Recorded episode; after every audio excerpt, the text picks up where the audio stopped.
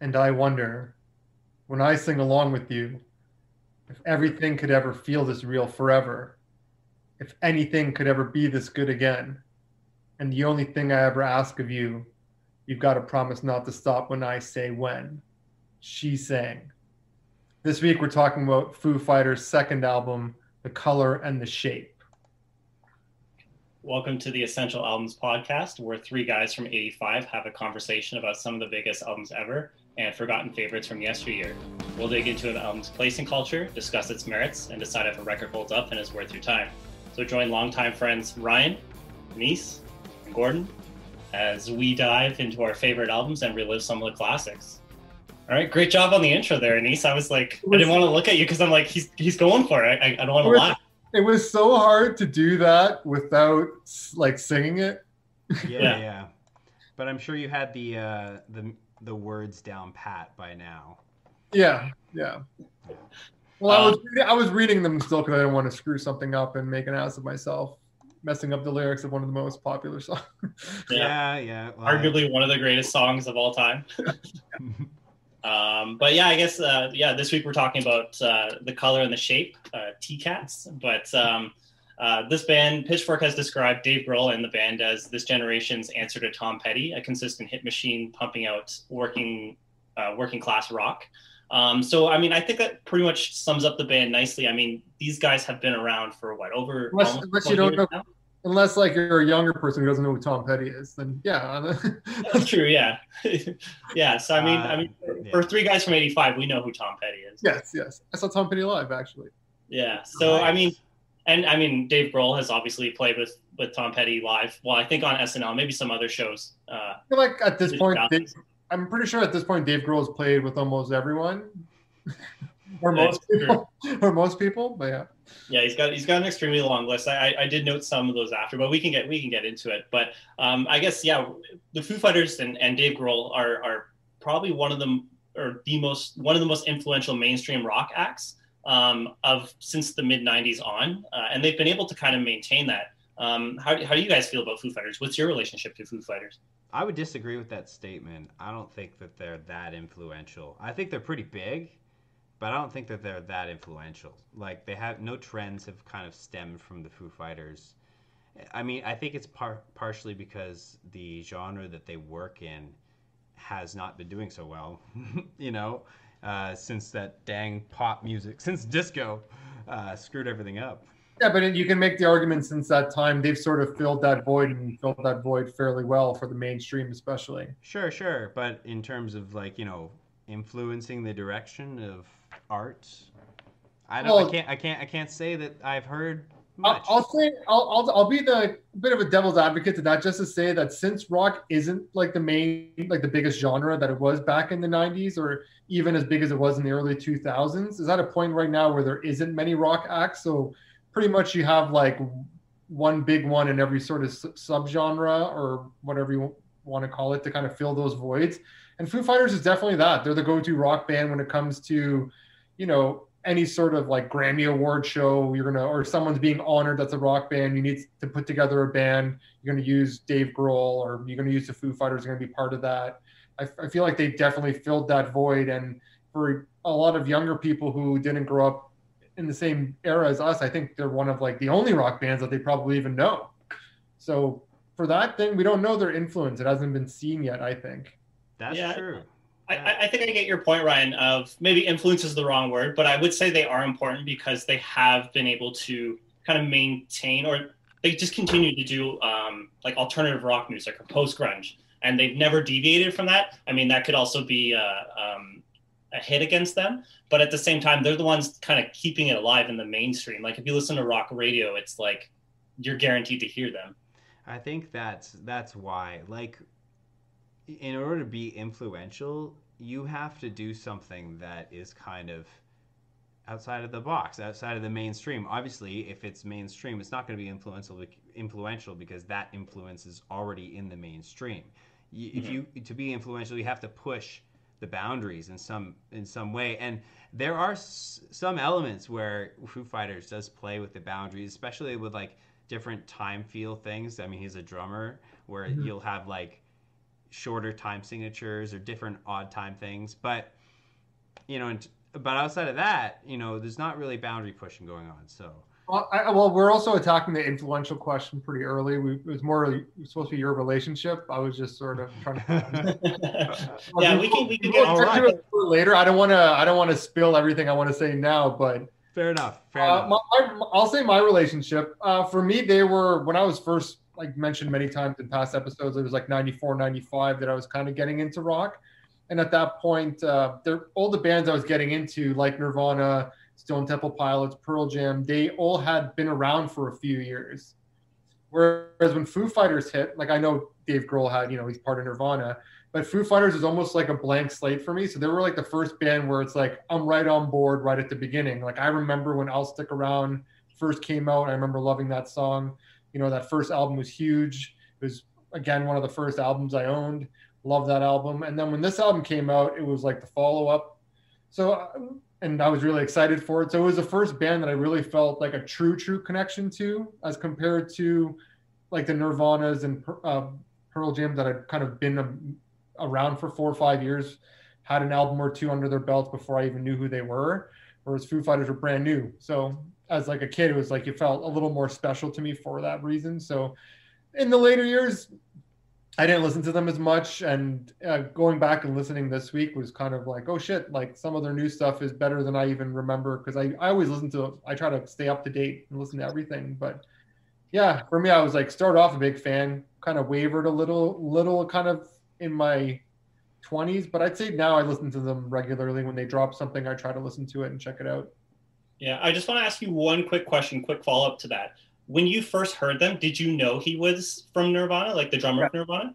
You knew there that was, There was at the time there was like no way around it. He was Dave Grohl was being asked about it in every interview to the point that it even as a fan watching the interviews, you almost felt the cringe and annoyance for him. Like, stop asking him this. Like, especially especially by the time the color and the shape came out, and he was still being asked.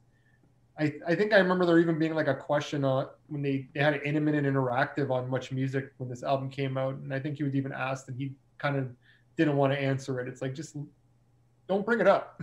Yeah. Yeah. Yeah. at that point, at that point, like now he kind of talks about it more and, and, but it's been like 30 years or whatever. So I am guilty of listening to some of the lyrics on this album and wondering, hmm, is he singing about Kurt Cobain? I'm definitely yeah. guilty of that. And there's like that's pretty much all the questions he's being asked. It's like, oh, is this about Kurt? No. Is this about Kurt? No. Is this about? It's like, come on.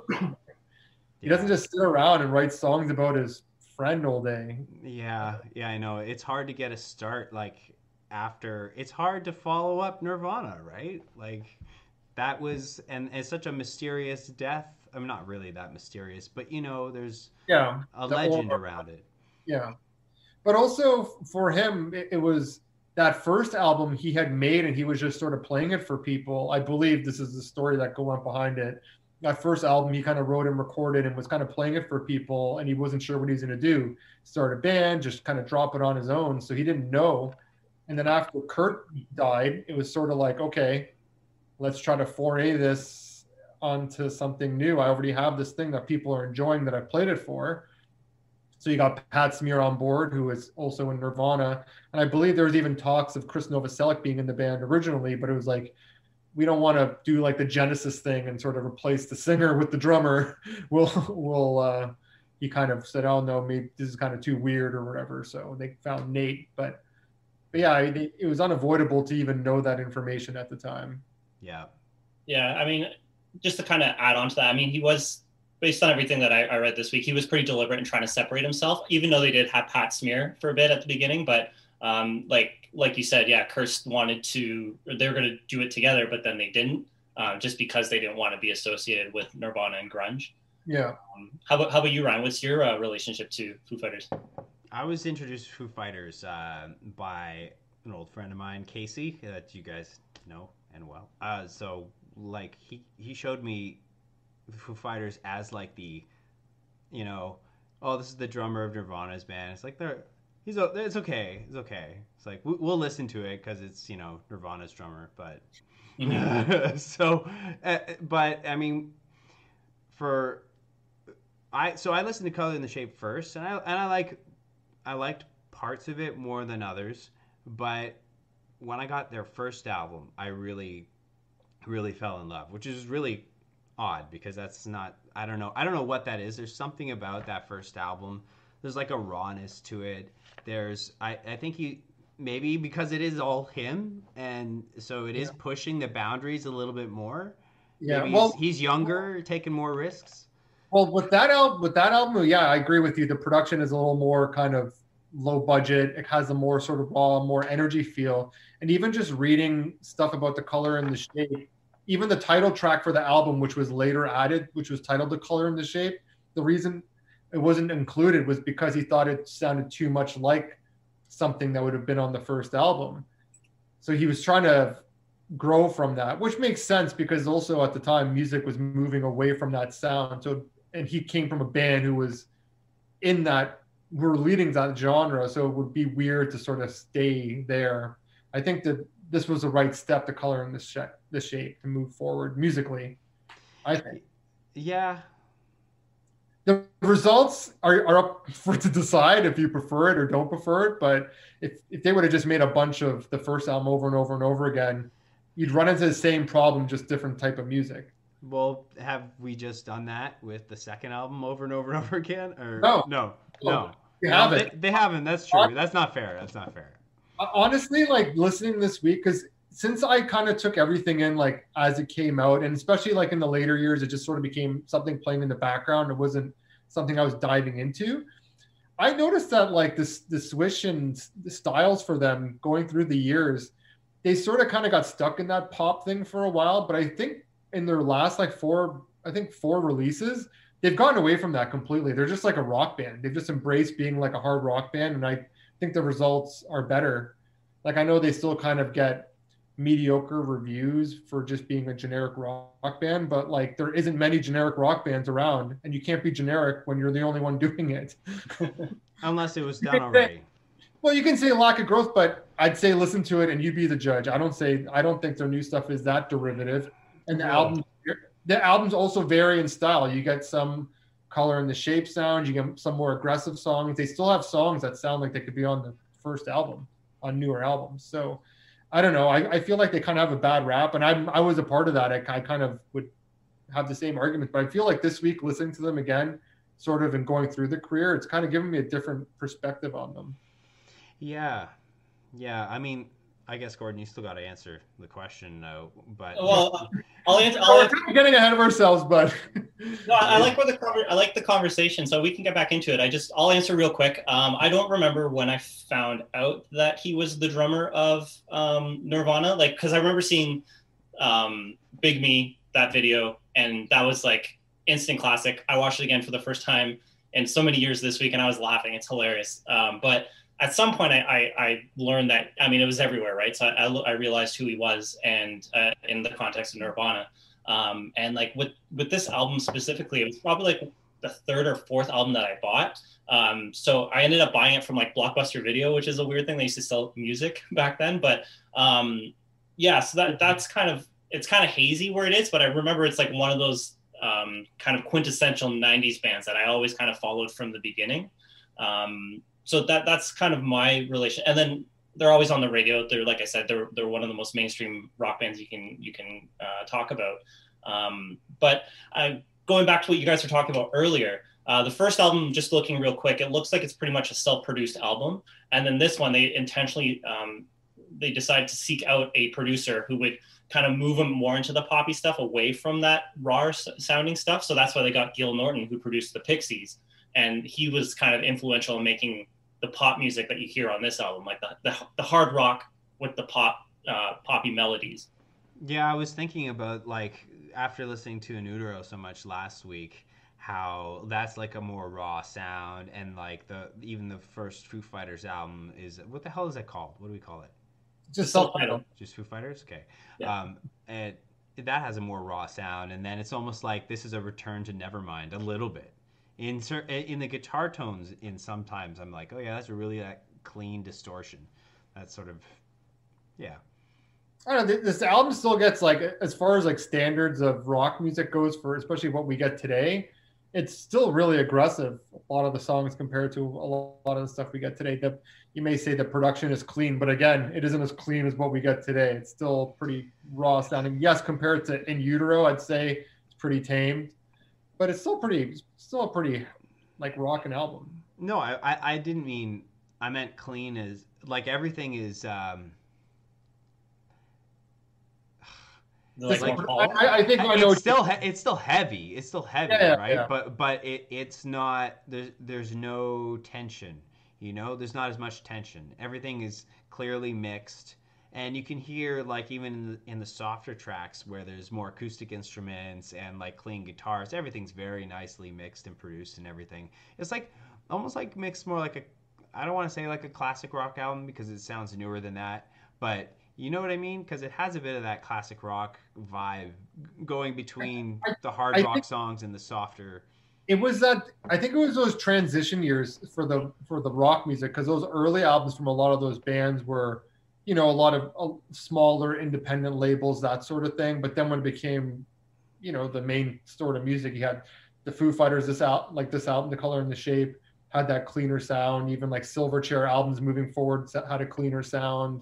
Stone Temple Pilots did. Even when we talked about Pearl Jam, their later albums took the more pop sort of sensibilities along with it it was just a transition that they were sort of went through. I think part of it was age and what was going on. Totally. But uh, funny though that we, we talk about the one song on the album that I do feel has a very live feel to it though is "See You." yeah, Yeah, just it's it's a very different track than anything else on the album, but just sort of the pace of it and everything kind of gives you that The- live feel. They even put in like the applause break at some point. Do you That's a think nice fake out. Just just going back to what you were saying about like moving away from like the raw sound, more more polished or, or clear sounding, I guess instruments or whatever. Is that just like part of the effort to move away from grunge music and like the first half of the decade? I think that was like you know death of Kurt Cobain, and with that that like dirtiness, that sloppiness kind of fell out of style um, because I mean who was doing it? Yeah, it became a different thing because, and then we started after the late '90s and the early 2000s. We tra- kind of transitioned to the garage rock, which which was like a different sort of raw. Yeah, It was like more back to basics sort of raw, which a lot of rock stuff, even Foo Fighter stuff in the later years, moved towards that as well because it's sort of everyone went back to basics, as opposed to the sloppy raw and sloppy energy of punk music. It went back to more of just a clean rock sound. yeah, yeah. It's like it, it was the indie rock that picked up the the the, the Pixies, you know, baton later on. After Yeah, that, after that garage rock. Well, you started getting all the subgenres too, like noise rock and you know, like even post rock stuff. Kind of some of that stuff fell into that, and just everything just became a subgenre. So if you enjoyed Nirvana stuff, you could find like a hundred, you know, fifty bands that are just mimicking that sound. Yeah, so I guess I guess with that we can probably move on to I guess some more song specific questions from uh, from the album. Um, so this album has I guess three legendary uh, singles from it. Uh, yeah. it has uh, it kicked off with uh, Monkey Wrench, Everlong, and then My Hero. Um, so that was all released '97 to '98. Um, so I just remember personally um, hearing like seeing Monkey Wrench, and that was like that video, like that was Hair. during my prime, yeah, my prime music video watching days in the '90s for sure, and uh, just like the, the the color I saw, I watched it again this week, but like the color when they're in that room, like the red and the dark blacks and stuff, and then their their doppelgangers or their twins or whatever are trying to break in and, and take the room back. Like that's or such a even- video. just even at the beginning of the video when he walks in the elevator and is playing like the elevator version of uh, Big Yeah. Me. Yeah, great. that's a good. That's a good. Um, but I guess I, I can ask more specifically. Uh, what do you guys think is the biggest uh, the biggest song from this album? Well, Uh, what do you think? I think we all know this. Yeah, yeah. Over time, Everlong, it- Yeah. it's that at that point that song is like I don't know one of the quintessential '90s rock songs. Uh, Quint, it they played it in freaking Friends during Monica and Chandler's wedding. You know what I mean? Like it's such a big song. Like I, I their most streamed song on Spotify. It's their most played song on like YouTube. they still perform it. He just a video came out a couple of weeks ago where he's told Playing the whole acoustic, story of it and plays it acoustic. Like Mhm. it's at this point it's uh, beyond the classic, it's, and it's their biggest song by their the band's biggest song by far. I think. Yeah. Yeah, just just add on to that. Uh, when David Letterman did his final show in uh, on May twentieth, two thousand fifteen, they they uh, interrupted their tour. They flew out to his show. They played it live, and then it was cut to like a montage of like all the years, the thirty three years that Dave was David Letterman was doing all that stuff, like his his show and, and classic moments and stuff, and it was cut over Everlong. Uh, and Da- David Letterman's on the record as saying it is his all time favorite song. Oh, that's awesome. I have to say it's up there for me too. Like it's been a song that ever since I listened to it, there's never been a long stretch of time where I haven't gone to it. I covered it in almost every band I was in. It's a song I one of the first songs I wanted to learn how to play. Yeah. I don't know. It's sort of always been there. It's always been like a classic, and it's kind of a good bridging song from like the early '90s, mid late '90s, when it kind of got into the. I don't know. It just it, it's a very '90s song, but it kind of lives outside of time at the same time. Yeah, it's iconic. I feel like it was probably in Guitar Hero or something like that. It was. but- I think it was in Rock Band. yeah, rock band, yeah. And but it also just like in terms of like being a young musician, there's a lot to learn from Everlong. Even though like in that that acoustic video he's talking about like he doesn't know what chord it was or whatever, but you you learn a lot like it's it's very gratifying when you first realize, oh, all I got to do is like add the low note to get that second chord. Oh yeah, that's really good. Oh, it immediately sounds like that that the song that you know. And for Yep. the drums, it's got that that uh, 16th note hi hat double hands the whole time. So it's like a workout, and all the fills in the chorus are like all off the beat. I really like to hear what the original drum drummer on this album sounded like. Like holy crap, the drums in that song are iconic, Oh. of course. some some of the tracks still have the original guy on it. Oh, okay, okay. Yeah, there, there's only two tracks that do. Um, It's Doll and and only the verse of Doll. yeah, and Up in Arms. Those are the only two tracks. Everything else, it's a pretty funny story about that. But And then Um, Taylor, and then doesn't Taylor? Oh no, I guess that's some of the ex- bonus tracks. yeah, so he yeah he wasn't Taylor Hawkins wasn't involved in this album at all. He kind of got recruited because the other like so basic quick quick I, I, guess the story behind that is uh, the drummer um, what's his name William Goldsmith. He was the drummer. They they recorded all of it or most of the album, and then they had a break around Christmas time. And uh, Dave Grohl wasn't happy with, and same with the producer Gil Norton. Uh, they weren't happy with how how it sounded or anything like that. So um, Dave decided to um, record some additional songs, and then they moved secretly, almost secretly, or without telling Goldsmith uh, to LA to to record. And he was just like, "Yeah, yeah, we're just doing overdubs." Like that's what they told uh, Goldsmith, the drummer. And uh, they're like, "Yeah, you don't have to worry. We're just doing overdubs. We don't need you right now." And then so he ended up re-recording all the drum parts. Uh, minus those two songs and um, and then that's what they went with and then Dave Grohl was like hey I, I still want you to be part of my band or this band I want um, I want you to tour. And then that guy was pretty much like, fuck no, I'm not doing it. So that's how they were able, or that's why they, they pursued um, Taylor Hawkins, who was then Alanis Morissette's drummer, live drummer. Huh. And they got him. So he was, he was always doing live stuff. So I think it was like their third or maybe even their fourth album where he was like actually drumming in the studio. Yeah, I think it was the third album where he kind of came in as a full time member. Yeah. I, Dave Grohl could have very well been, I think he was still doing some of the, the, the drumming parts. Um, but yeah, Taylor Hawkins pretty much took over from that point on. That's that's it's crazy. Okay, it's interesting how he wouldn't just tell him like you got all the almost the whole album recorded before you realized he his drums were no good. Like maybe he just wasn't easy to talk to, and that's why you had to go to LA I- secretly. I, I, in that in that one documentary, he kind of goes. Uh, Dave Grohl kind of goes through it. I think it was more so that he didn't like know how to tell him. Like he's only like he was still fairly young, I believe. So it's I just got more you. like I don't know what to tell him, but I know I can go in the studio and just bang this out real quick.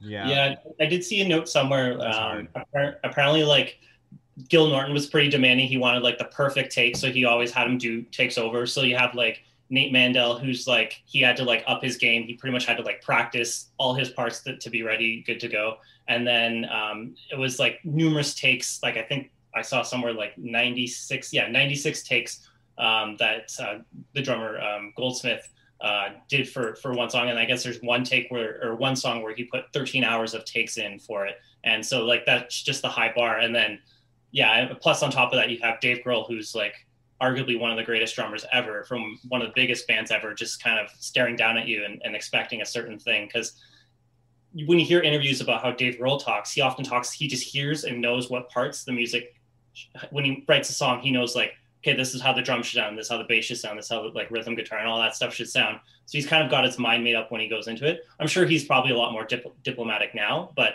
when it's your second album and it's your name on the line, you, you probably have a, a bit of a different attitude. Well, I do have to say though, uh, as far as that goes, like for the bass lines, I, I do have to say they do have like a step up on this album as compared to the first one. It's more of a has more Yeah. of a presence. Yeah, there's some I've always walking bass lines. Yeah, I've always liked Nate's bass playing. He's always been pretty good. And Sunny Day Real Estate's good too. Yeah, yeah, they're classic. Yeah, Yeah, if you got to do 96 takes for a song, that's nuts. maybe you're not ready to be in the studio. Like, I, I, if I was the producer, He I'd be like, from, fuck.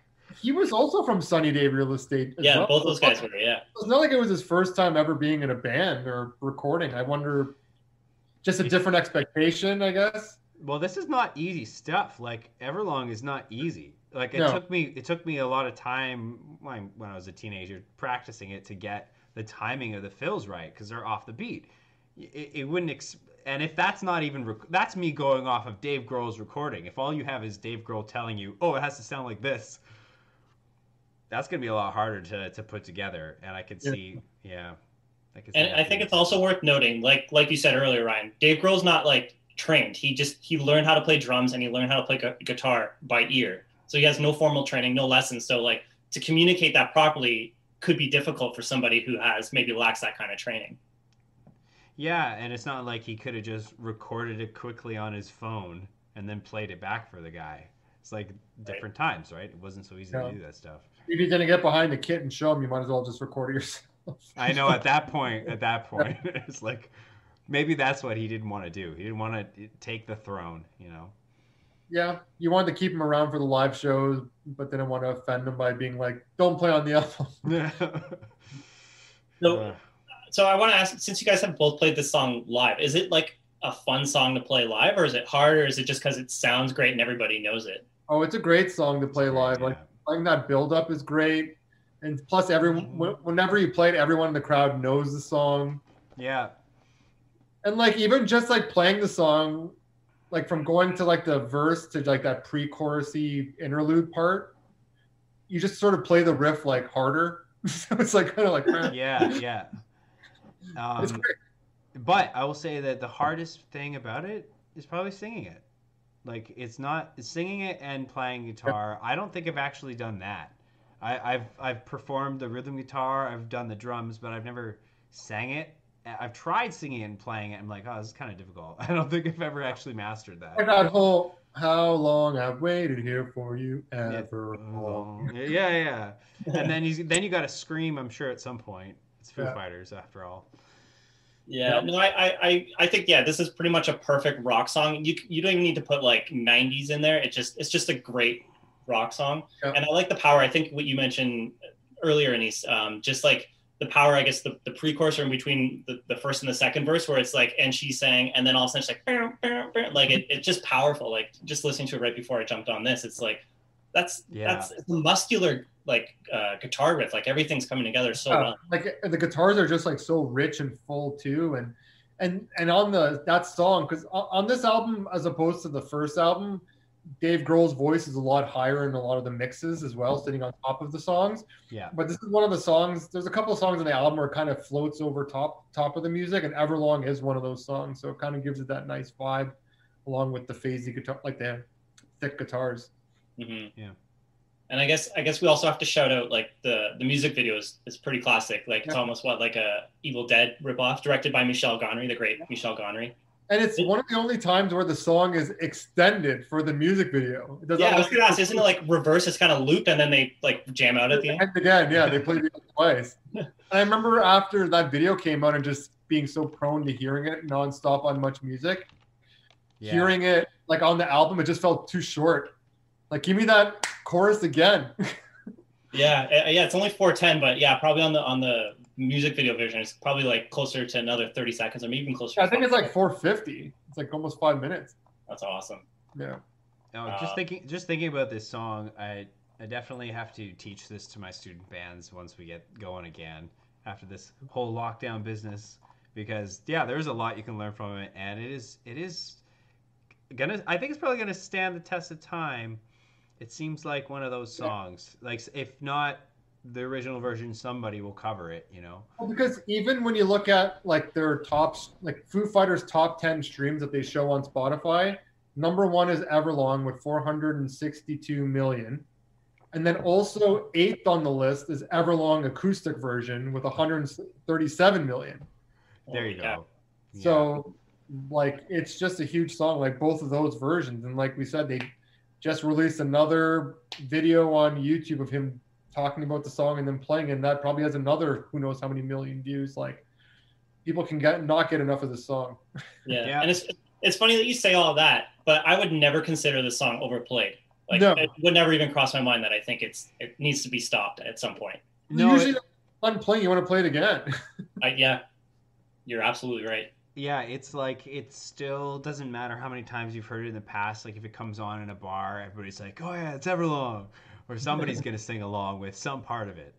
It's just well, if you were born in the '80s or '90s. Which I don't know. For me, it almost felt like uh, when I was thinking about that question today, like the only real other contender I thought was Monkey Wrench, but Monkey Wrench, like obviously, I felt like it fell off a lot more like over time because I remember like when the song came out, it popped. It was off when that before Everlong was released, that was their biggest song. Yeah. uh, but uh, I'm like, oh, it seems like it kind of fallen off over time. I don't really hear it as much. But then when I looked, it's in their top ten, number nine, uh, streamed on Spotify, and then My Hero is on there too, number six. I actually thought My Hero would be bigger. I mean, I, that also was could have just been my Big Shiny Tunes three impression of things. but also, My Hero has that uh, that big uh, pump from football because it was used in the Varsity Blues movie. So ever since that, it's like used for football. Like I remember in high school before, like every Friday or whatever day our football team played, they'd play this My Hero in the morning and even like when you're watching a football game on TV, they will play My Hero while going to and from break. Like it's become synonymous with football because of the movie Varsity Blues, and it's a great song. I would say yeah. it's better than Monkey Wrench. Yeah, I agree. I agree with that. I, I feel like My Hero is like one of those songs that kind of just works in every situation. Like you can play it as a tribute to heroes, like literal heroes, or you can play it ironically, like you see the clip in Wolf of Wall Street. It's it still works. It's like it's yep. good. Um, so yeah, I, I, agree. It's, it's a it's a solid song. Um, when I was listening to it with headphones, I've never really I don't think I've listened to it with headphones or recently. Um, but when I had it turned up, you can kind of hear like it seems like in the left speaker, left headphone, you can hear like a weird scratching that I never noticed, like with a guitar going on. It's just kind of like like always running like underneath the the, the song. So I thought that was kind of unique. You're it's always I noticed something new. It's always interesting to listen to songs. I know, especially of this era, like in the '90s, it seemed like they were doing so much stuff in the studio to make songs interesting. And I guess like Walkman, Discmans was kind of new technology too at the time. So people listening on headphones, certain songs you get like little treats of of things. Kind of like even on Paranoid Android where you get that robotic. Oh yeah, yeah. Paranoid, but I'm an Android. It's just subtle. Like if you yeah, have it kind of turned up. There's a lot. I, I find a lot of the '90s albums have that, like hip hop, rock, yeah. like a lot of it had a lot of that going on. A lot of that also has to do with just the ease of recording. It went like the more you use computers, think about it, the difference between cutting physical tapes yeah. and pasting them together as opposed to like just a couple clicks on a computer. Huge difference, huge difference. So, you know, and when you start layering up a lot of guitar tracks because you know you have infinite numbers, you can do as many as you want you start hearing these like artifacts from interactions between them. So that scratching that you were hearing, like I don't know what it was. Maybe it was string noise, or maybe it was just the interaction of like different guitar tracks and some overtone getting pulled out. That that that can happen. But you, in older recordings, you didn't get that because you know I, you got think, four tracks. I think partially because like I think it might just be a guitar like just kind of strumming the. Could be. Yeah That Yeah, it's- song's it's got thick iconic guitar. It's got iconic drums. It's got Yeah. awesome vocals. Everybody sings along. I, I know. I, I love that melody too. That's that. That's another one where the melody, the so, lyrics just sort of float with the music. Yeah. Mhm. Um, so I guess this, uh, I think we were all unanimous on biggest song ever long. We all agree with that. Yeah. And then, uh, so I guess for most overplayed, is what do you guys think for overplayed? If you had to pick something from this album, I'm gonna say at the time when this album came out, because it was sort of, it wasn't an official single from this album, but it came out the year after as part of the X Files movie and had a music video and got crazy play on MuchMusic. I remember nonstop walking after you, just nonstop on, on MuchMusic to the point where like even listening to it now, I'm like, ugh Yeah. it stands out from the rest of the album to me just because it got played to shit back in like 98 99 because it was sort of the last dish single so they sort of it, it's overstayed its welcome Interesting. I, I don't remember hearing it too too much, but I can certainly get the sense of some association with TV. I don't know why. Like I heard it in commercials or something, but well I, it was part of the x-files movie so it might have been in like the x-files it. movie commercial or something i don't know yeah, that was a uh, quick piece of trivia about that one. That was one of the songs when they kind of split up when they when Dave Grohl re-recorded all the songs. He wrote that song as like um, his feelings towards the other uh, the drummer that like th- as they were having the falling out. He he he wrote that song pretty much about that whole situation. Um, for for uh, know yeah, that. for yeah, for my overplayed, I had I had um, my hero just because I remember that song. That song was like everywhere. It still is everywhere. I'm not. I I, I say I know overplayed always has a bad connotation, but I, I say that as like that's probably the one I hear the most often from this album. Um, Yeah. Like I agree. Like considering usually when you have like a bigger album, which I consider this a bigger album, uh, you usually get a lot of like non-album tracks that get a lot of play. But it seems like uh, maybe because Foo Fighters just have so much music at this point and so many great tracks from a bunch of different albums. But I don't feel like a lot of like any of the deeper tracks on these albums ever sort of get picked out and talked about really at least not in my circles maybe in Foo Fighters fan clubs that they have songs they like or people who go to their their songs that they play live all the time. mhm. But I remember Yeah. even seeing them live. I saw them on the One by One tour, and I don't remember them playing that many songs from this album or the first album beyond the singles, and maybe a couple other songs. Yeah.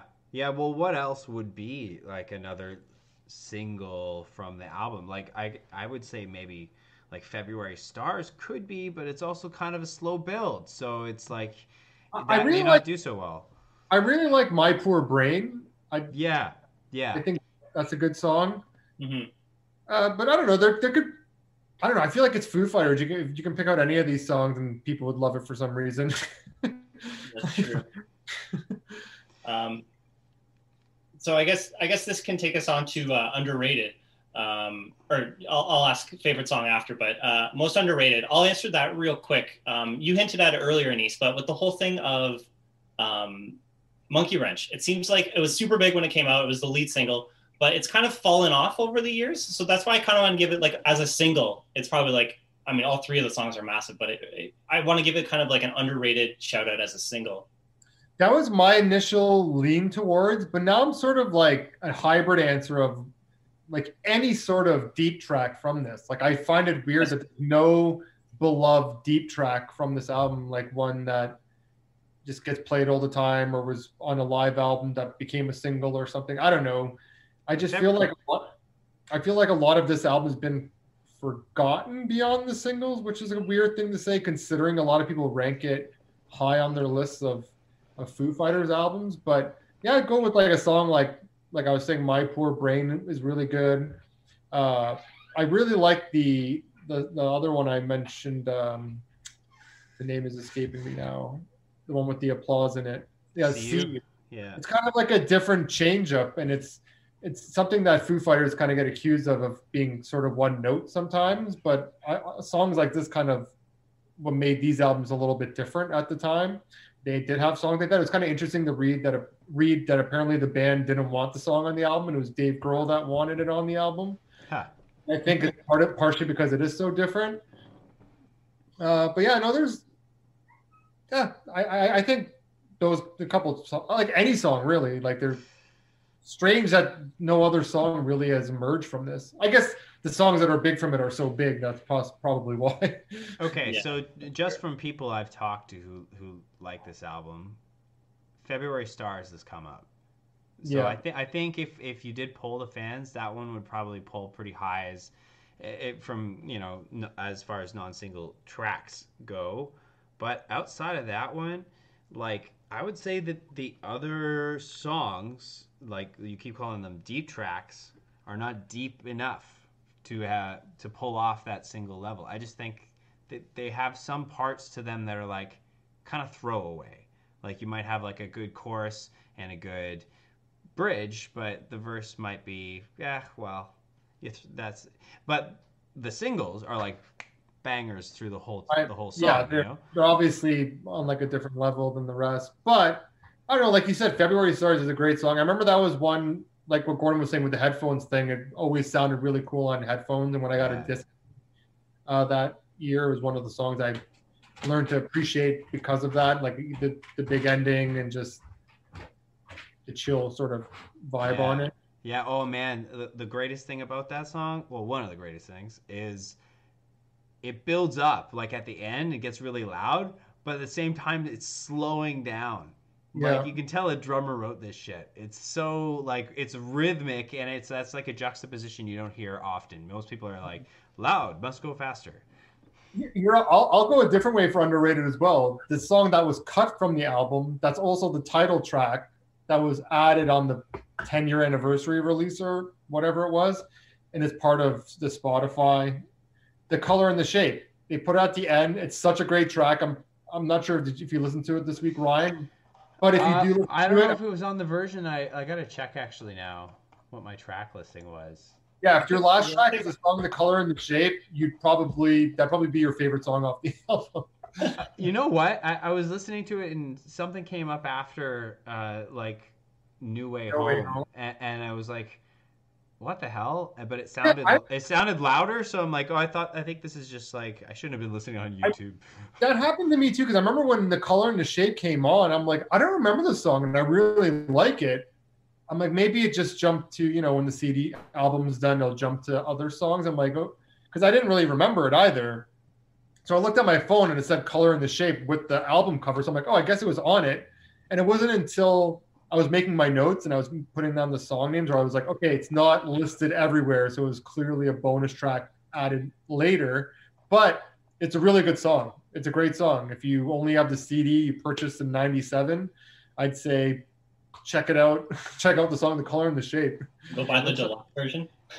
it looks yeah, like it yo, it looks like it was on the Monkey Wrench single. It looks like. Yeah, so it is. I, I looked into it because I'm in the same boat as you, Anis. When that song came on, I was like, wait, I don't remember. And this is like pretty thrashy too. I so guess they, he said they cut out because it was too similar to Weenie Beanie from the self-titled. Yeah, so I know it, it was included as a B side to Monkey Wrench, and so that's kind of where you would find it before. But um, yeah, I definitely didn't have it on my '97 album version. Yeah. Um, so yeah, I guess for an underrated, um, a non-single underrated, I had uh, "Hey Johnny Park." I uh, it it's pretty. It's I like the placement in it in in where the album is, and it's the third track. Um, and apparently, the name of it comes from um, growing up. Dave Grohl had uh, like a friend. His name was Johnny Park, and they're friends from like age like I think five to twelve. And then he was he wrote this song and or gave it that title just to try and rekindle the friendship with that friend um, just to be like, hey, let's let's hang out again or something like that. Um, but yeah, I just like song. the whole thing. It's a terrible The whole song. thing. You don't like that song? No. I like song. I, I, like I like parts. Sorry, of, continue. I, continue. I like the ver- I like the first, but not the the chorus of that song. Really, I think the only good thing is the chorus, and it's not even that good, so it's not worth waiting for. You know what it kind of reminds me of as well, like just the setup of the whole song. Sorry to cut off Gordon, but uh, it's fine. Uh, it kind of reminded me like the whole setup of the song. It's like a less twangy version of Interstate Love Song. I get that. Okay, and yeah. I also, I also wrote. This is funny because when Monkey Wrench came, so sorry to jump around, but when Monkey Wrench, when I was like making my notes, I wrote for Monkey Wrench the archetypical like good Foo Fighters song. A good Foo Fighters song has that energy, has a good hook, has a great bridge, and has a great Dave Grohl scream. And then for Hey Johnny Park, I wrote your archetypical mediocre Foo Fighters song. has good parts. It's not like a terrible song, but it's not. I don't know. It's just sort of like that middle Okay. ground. Okay, before I rip on the song more, Gordon, tell us about how much you love it. um, all right. Um, no, I, I think I like the chorus. I, I, I agree. I, I, I the whole thing like, hey, am I selling you out? I like the power of the, the music and, and stuff behind that. Um, I mean, I think the chorus is probably. You're right. I, I agree with you, Ryan. There, that the chorus is probably like the best part of the song.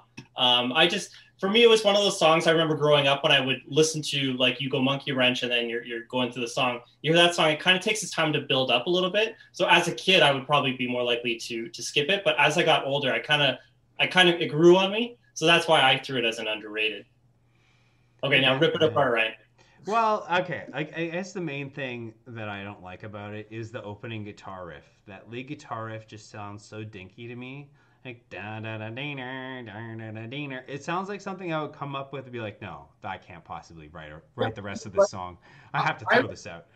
But okay, I was getting vibes like that all over this album where I'm like, okay, this sounds like stuff that we would write, but just a lot more simple, blah, blah, blah. Not that I'm trying to overhype the songs we wrote because they probably sucked. But, Killing what I- was great. but but you also have to think like what like at this time the stuff that came out before this was a lot more simple in this genre like a lot of the early grunge stuff wasn't doing stuff or was very reminiscent to classic rock where it was sort of doing a different thing whereas this is more of like the modern post grunge archetype was built on bands like foo fighters bush and l- later silverchair releases so at the time it wasn't really derivative of anything. It became derivative of itself later on in the future. But I think at the time, I, I remember liking Hey Johnny Park a lot more in 1997 than I did going back this week.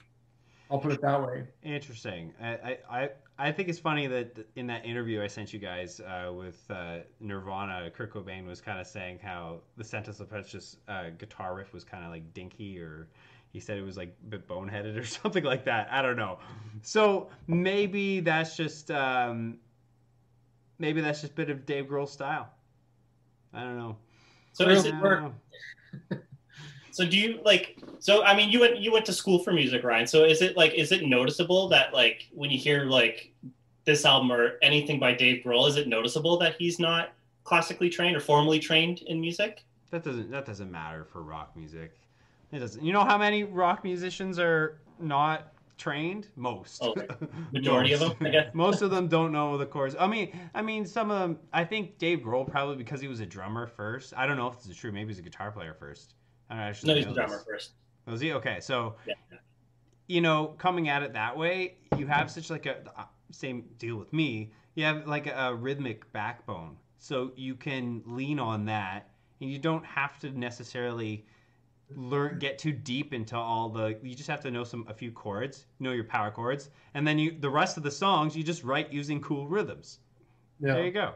So that's why a lot of this, uh, like Foo Fighter stuff, is is riff based. I think probably because you can write cool rhythmic riffs, and you don't have to know, you know, what kind of what's a cool seventh chord change that would move into Yeah. this.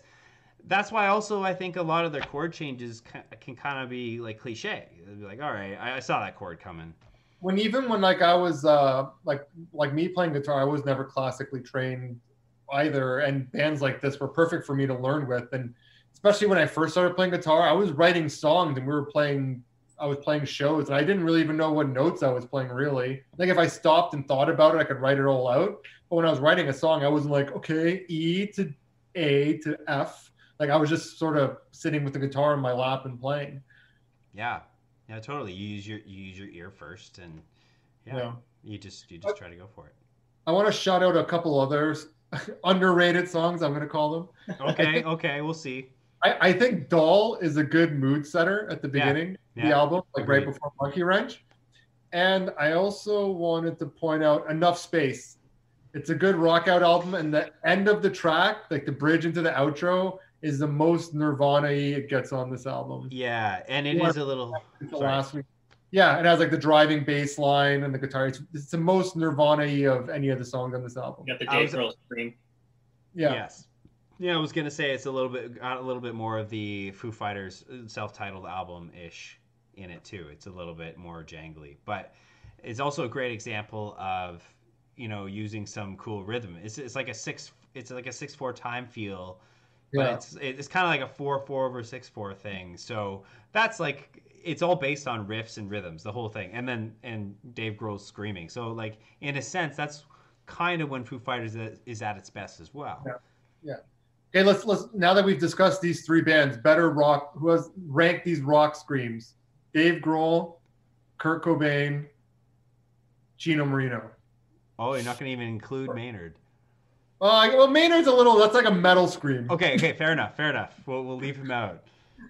Well, I, I'm not going to go first. Gordon, you go. All right, I guess I'll go. I'll go. Um, I'll go Chino. I like Chino's scream a lot. He uses it. He's not afraid to use it. And whenever he uses it, it's not.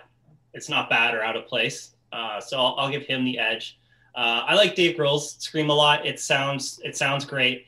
Um, and I guess yeah, I guess that makes Kurt third. Um, but like he's he's got like a weird voice where it's like it like well it's probably just because it was grunge but it seemed like everything he was singing was like louder it wasn't really like he didn't have i know he's got like loud quiet loud and all that stuff but like it's not it, it's always it's always kind of raw and that's where it's not like he, when he screams it sounds great too but like he's always had a rawness throughout it so it's not much of a difference or a variation so that's why i'll give i'll give those two guys the edge i don't know that's just off the top of my head Yeah, off the top, I would go Kurt Cobain first because I like how, the unhingedness of his voice. When he screams, you don't know what you're gonna get really. Like it's so just sort of loose. And I, I would rank Chino second for almost that same reason. Especially like I remember when Hexagram first came out, I was just so amazed by that freaking voice. And Dave Grohl, though I do love his scream, it's it can kind of be the same every time he does it, but it is a great scream. Mhm. Yeah. So uh, I'll put him in the number three spot okay. especially when- like especially when we saw them live i don't know how his voice stood up like he was just screaming on everything and he was screaming between tracks and yeah that That's show was and that show was turned into a dvd anywhere but home Was that Arrow Hall? That one? yeah yeah, we Yeah. went together Yeah, yeah. So and so I've seen them twice. I also saw them at uh, Molson Amphitheater at one Yeah. point, and it was the same deal. It's like screaming in between stuff, screaming things you used to sing, screaming just when you're talking to the audience, screaming this, screaming that. I was too much for me. I was like. All right, like it, it, it's kind of becoming a one-trick pony. Like I know you can scream really great, it's cool, but Yeah, come on, a- man. that's one thing i noticed in their live show too like it was like i've been to metal shows punk shows but that foo fighters crowd was in fucking tense like I remember like halfway through the show having the I was pretty close and I had to get out of there. I'm like, I'm freaking getting killed. I was getting killed during like Pete Yorn as the opener. Like it was pretty crazy. and uh and uh I remember seeing a guy coming out of the pit with like a nipple ring ripped out as his blood coming down. Was like, Jesus Christ. but and then like they extend every song to be like 10 minutes long. It was a very exhausting show, but I could see it being great if it was I don't know. Arrow Hall wasn't probably the best venue for that. It was Yeah. almost it took like a small show vibe and put it in a bigger venue. It became almost too intense. And I'm a bigger guy. It was too intense for me. I was like, shit.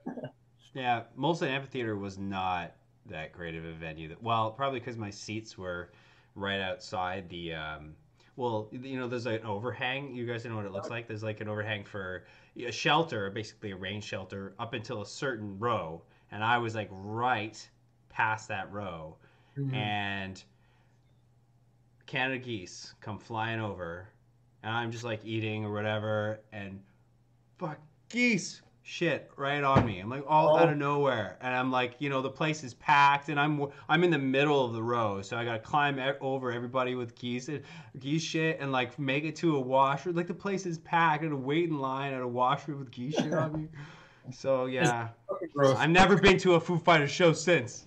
So was that Dave Grohl's fault that the bird shit on you? yeah, for booking Molson Amphitheater. Fuck that place. God We should have just got better seats and you wouldn't have got shit on. I also blame the birds. Yeah. But yeah. So yeah, sorry, what was your ranking, Ryan? You said Dave Oh, yeah. Grohl third. No, uh, no, yeah, Dave Grohl, I would put third. I would agree. It's just it gets a bit much. It's really clean, but it gets a bit much. Although Well, side note, does he have What? the best produced scream? it's out of those uh, I th- I don't know. I think it's just like practice. I don't know how he does it because you know when I- we I think he throws it out pretty loosely, but when it hits, it can be really good. Like when you get like a monkey wrench or a uh, what's that? You know, like what's that Like one? all my life or Pretender? Yeah, all my life or Pretender, something like that, where it hits really good. But then he he kind of just, especially live, yeah, he just kind of throws it left and right pretty yeah. loose. Speaking of all my life, you remember when we used to cover that with fans of crime? Yeah, That that, scre- that scream at the end of it, I literally would pass out. Like I would start seeing stars before the end of that note, and I would just be like, muscle memory, automatic, take me to the next downbeat until we got to the chorus, and then I could come back. Like my stars would fade. I, I just just about passed out every time. I don't know how he does it a whole show, like constantly, but maybe that, That was was, a particularly long. What's that? That was a fun song to play too. Yeah, that was. It took us a while to get that intro going, but Um, Yeah. I forgot how, how many like I didn't realize how many Foo Fighter songs we covered. That's three: Everlong, My Hero, All you My learn, Life. yeah, you learn a lot. You learn a lot covering Foo Fighters because you know he's it, it's rhythmically interesting, so it, it pushes Yeah, you that and- way. It kind of fit with the stuff we were doing uh, too, I guess. That's true. That's true. Yeah. Anyway, so I would say Chino's number one. He's just my favorite scream. It's just like a distortion pedal. It's I don't know. It's just got this tonality to it that is like a, almost like a sinisterness to it that that the other guys don't have. Kurt Cobain would be number two because I also like how it breaks. Like I in on In Utero, there's takes of him like screaming and stuff. His voice is like cracking and stuff. Like was that the best take? So I guess so. That's what the It was I the know right take. It's also, it's also crazy to look, even like going back to like Bleach and uh, Nevermind. You look and look at his age, and you're like, that voice is coming out of like a 21 year old, 22 year old, however old he was. Like Jesus Christ, like it's a pretty crazy voice. Yeah, for sure. Anyway, yeah. So he's Yeah. got a good sc- scream. Dave Grohl's got a good scream. Just, just. I don't know where. Maybe he's not screaming as much anymore. He's a bit older since the last time I saw him. So, Uh, they, they still have some tracks where you can give it, but yeah. I mean, live though, we should check him out. I mean, when that's a thing again. Yeah, yeah. yeah. I guess a random piece of trivia is he's always chewing gum live or chewing gum in general, just to kind of keep his throat moist. I Yeah. specifically Yeah. for screaming. I remember he used to always burp, like while singing. He would like burp in between songs and between lyrics and stuff. Yeah, Because yeah. he like, sing from his stomach, so he'd blow out a lot of air. I guess push up a lot of air. Yeah, maybe he was like just a- in between. Sounds like a psychological thing. Like he's afraid of getting a burp in the middle of a song, so he's like, I gotta get it out in between. I don't know. Um, so I guess this can take us to uh, what, what's your favorite song? Um, it might be the same as the biggest song. I don't know. Uh, what do you guys? Uh, for, I can answer first. Whatever you guys want. Go for it. Um, so yeah, I had I Everlong is my first uh, or my, my favorite. Um, it's just it's just such a powerful song. Um, I guess we don't have to talk about it. We've already done enough. So that's the one I had. Yeah. Um, Yeah, I- Dave, I, I had I had pretty much songs we've talked about, like Everlong, My Hero, My Poor Brain, Color and the Shape, even though it's not really on the album. So if I had to, because I, I I know we were, we talked about Everlong and My Hero were kind of the two ones we we all sort of fawned over. So I I throw in like My Poor Brain and Color and the Shape are also two great tracks that stand out to me. Yeah, I agree with My Poor Brain. That's an awesome song. But February Stars, that's up there with Everlong with me for me. So like, I want to say February Stars just because Everlong's the the popular one, but obviously Everlong's probably the best song. So can't get around that. Yeah, reviewing or listening to this album this week because I can't remember. It's been a few years since I've listened to it from beginning to end. Um, it, it seems it's one of those albums where it, when I remembered or I think back on it, I think there's more quiet moments or slower songs or or just uh, I guess yeah, just more quiet moments on on this. But in reality, every song maybe if it starts out quiet, it picks up and it shoots off. Like there's no real, I guess like like a ballad or just like a slow song or anything like that. Like it's it's I- I Everlong. say maybe- this too. I think there's a the big reason to the I, I had the same notion for Foo Fighters overall. Like I remember Foo Fighters being like a lot more softer or quieter or whatever, just kind of thinking of them in my head. Mm-hmm. And I mm-hmm. think it's partially because by the time like this album came out and then the the album after this, you know, like Learn to Fly and stuff, New metal was the mainstream rock music. So everything was a lot heavier and a lot louder. So in juxtaposition, it was a lot quieter. And even bands that were sort of like the continuation of this style of music, like a Finger Eleven, was even those bands were a, a, like they were sort of trying to fit in that mold between 90s rock and the new metal so they sort of had that edge as well mm-hmm. so yeah at the time i felt like it sounded a lot quieter but listening now it's like pretty hard rock like it doesn't get like not much music nowadays is heavier than this album is or even the albums after this yeah that being said i would say there's there's a few dips on the album. Um, well, which is fine. Which are good. Like "See You" yeah. is a great, and I actually really yeah. like "Walking After You." I kind of wish they ended the album there. I kind of wish they put "New Way Home" in place of "Hey Johnny Park," but whatever. I'm not in charge. um, and and the beginning of uh, what is it? Uh, "Up in Arms." Like that's pretty chill. I I kind of wish they didn't like go to punk rock Same. town after Same. that. Up in Arms, like I love the effect on the vocals. The first half is a lot better than the second half. When yeah. it kind of when it picks up, it kind of almost sounds like a generic, almost pop punk. Yeah, almost like Simple Plan or Sum 41 vibes. exactly kind of what I was thinking. I was like, so why? Like, why did they do this? How was this a good decision? Yeah. So I, I mean, I, I understand the arena rock appeal of that. They're like, okay, let's kick it up, and that's probably all it was. Well, I don't know if this factors into it, but that's one of the songs that William Goldsmith's drumming survived. Does that matter, or do you think that plays into that? Uh... Well, the drumming in the second half is. I, I can see why Dave Grohl would be like, "Yeah, I don't want to do that over. It's fine." it's like, yeah. Um, so I guess Ryan kind of hinted at it earlier. Um, going into this, I was like thinking of like, what song do I skip? If there's a song I skip, usually if I if I like when I was younger, I'd skip through it because I'm like, oh, I want to get the singles or I want to get to like the hard hitting songs. Um, but listening to it when I'm older, uh, I was like, I was debating. I'm like, should it end on "Walking After You"? It seems like the way that song ends, it would be like the perfect. You hear the footsteps out of the studio and all that stuff, and then all of a sudden it comes in with like a nearly six minute "New Way Home." Um, but that song's really good too. I like the way it builds. So I think it's probably just the placement. It maybe was take out like one of the shorter songs and move this into the middle of the album somewhere. Um, I don't know. I what do you guys? I agree with that. How about you, Denise? say, that, say that again. If they would have done what? Well, taking the the New Way Home, like track thirteen, and moved it earlier up in the album. Yeah, I agree. I was going to say the same thing. No Way Home could have gone even just after Everlong and, and before Walking After You, and it would work. Yeah. But yeah. then in the bonus, you get the color and the shape at the end, which is a pretty aggressive song, which almost could have worked like I know ended up getting cut, but you could have almost had it as a. I know we talked about this last few weeks, but as a secret song. Actually, yeah. yeah. that's what I thought it was at first. I'm like, there's yeah. not enough gap between this and the, the last uh, song. It, like it, it, functions pretty good as like a secret song because it's more of like a hard, like a hardcore, thrashier, more noisy song. So yeah, it would kind of fit. Just have end on walking after you, and then have like a ten minute space or some shit, and then come in with some noise. Yeah, yeah, that, that would have been a good idea. Um, so yeah, I, I, didn't really have a song like that. Was probably the song. I'm like, could have even ended on Everlong, but you can't end it on Everlong. You do need something after that, just to kind of. That's not the final piece of the album. Yeah. And walking it's, after you is great. It's a good. It's a good. Mm-hmm. I also like when bands throw like, especially when a big single appears at like the second half of an album.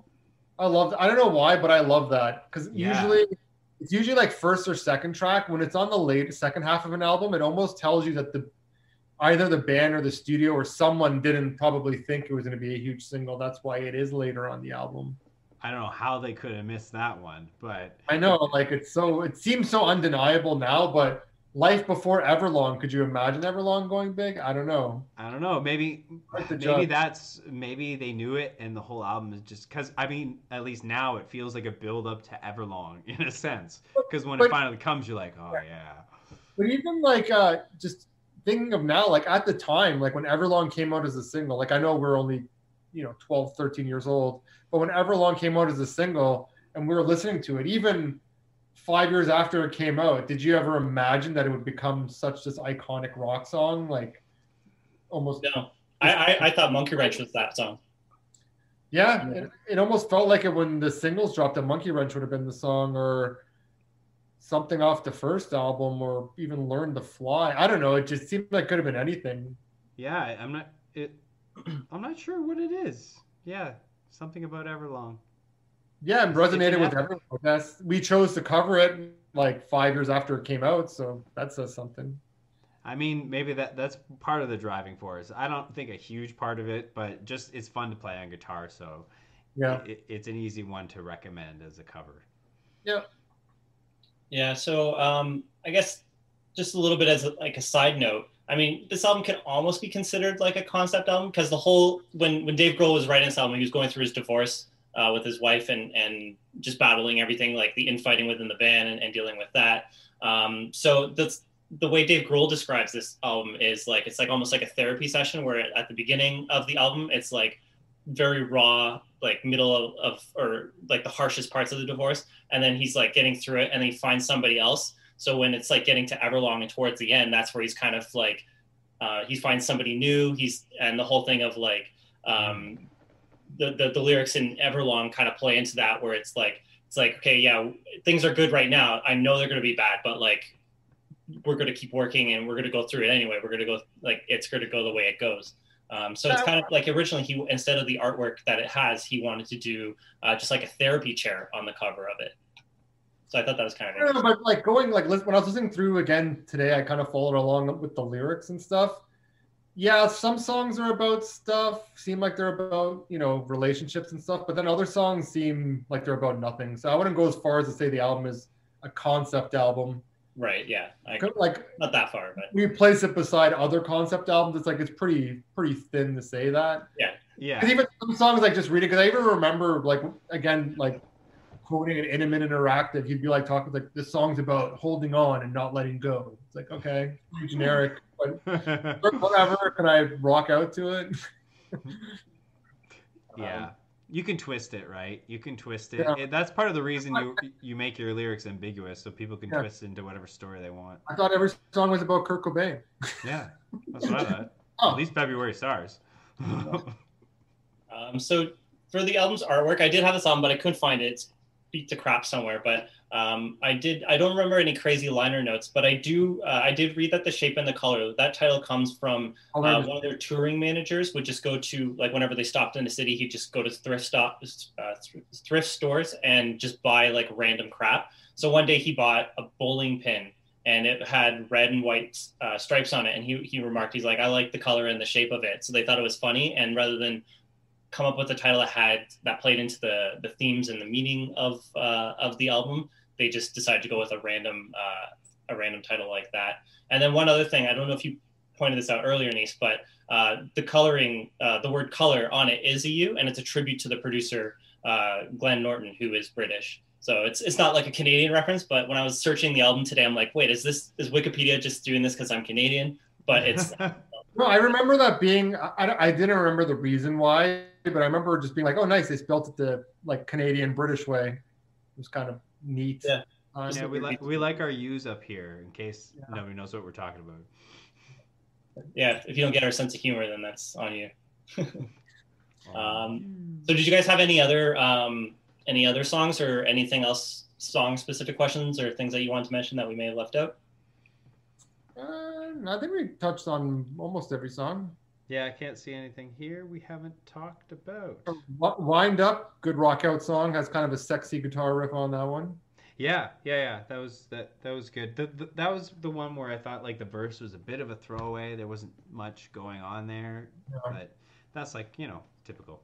Yeah, like that's something uh Foo Fighters I think fall into like on every album. Just again, it's sort of like what we're talking about with Pearl Jam, where their style of music, it's you can't if you're going to leave that box it kind of opens it up and they kind of lose their what makes foo fighters so mainstream and popular. Because even on like later albums where they tried something different fans were split on. Even when i listen to it as someone who has a more wider range of music i'm like this isn't that different. Which, yeah. which uh and then you kind of read that was sort of like the breakup of fans. It's like some fans were saying this is too different. Some fans were saying it sounds derivative and to me as an outsider i'm like it sounds good i don't know like Was it the double disc where you, you think people started to split on them, or uh, i think so uh getting to like more of i don't know for what gordon wanted to jump to next No, like, no, yeah. What, how how often is this in your rotation? We can talk about the other stuff. Uh, oh, okay. So how often is in my rotation? Uh, for me, Foo Fighters, I have like a shit ton of songs from like every album on like I have like a giant playlist that I keep constantly bringing up. But I have uh, a bunch of songs from every album on it, and I was even surprised like when I was going through to listen to albums and I noticed that songs downloaded pretty much from every album. I'm like, oh shit, I forgot that I have all these songs on a playlist and I hear them regularly. And then even listening to the albums, I was like, oh shit, like I remember like a lot of these songs. So I probably, you know, I tried to stay up with every album. As every album came out, I would listen to it and keep it in my rotation.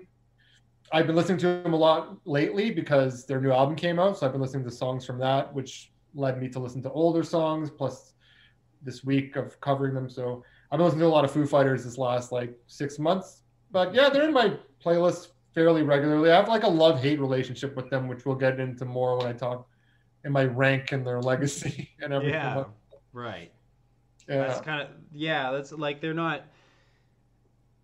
They're not in my okay. So usually it's their first album that I'll go to like every couple of years. I'll I'll remember like, oh yeah, this this song, and I'll put on, I don't know, any one of the first four tracks are just amazing, one after another. And there's lots more great on on that album, but uh, even when I put on this for the podcast, I started listening to it. and I was like, yeah.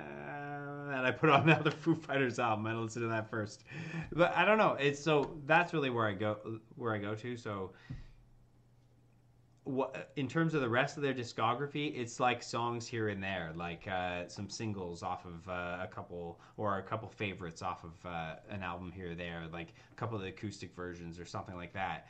But um, yeah, I don't like regularly listen to Foo Fighters because I mean they're not put like usually over the last few years when they put out something new, I've been like, "Ah, that could have been really good, but then you just went to that thing that you always do.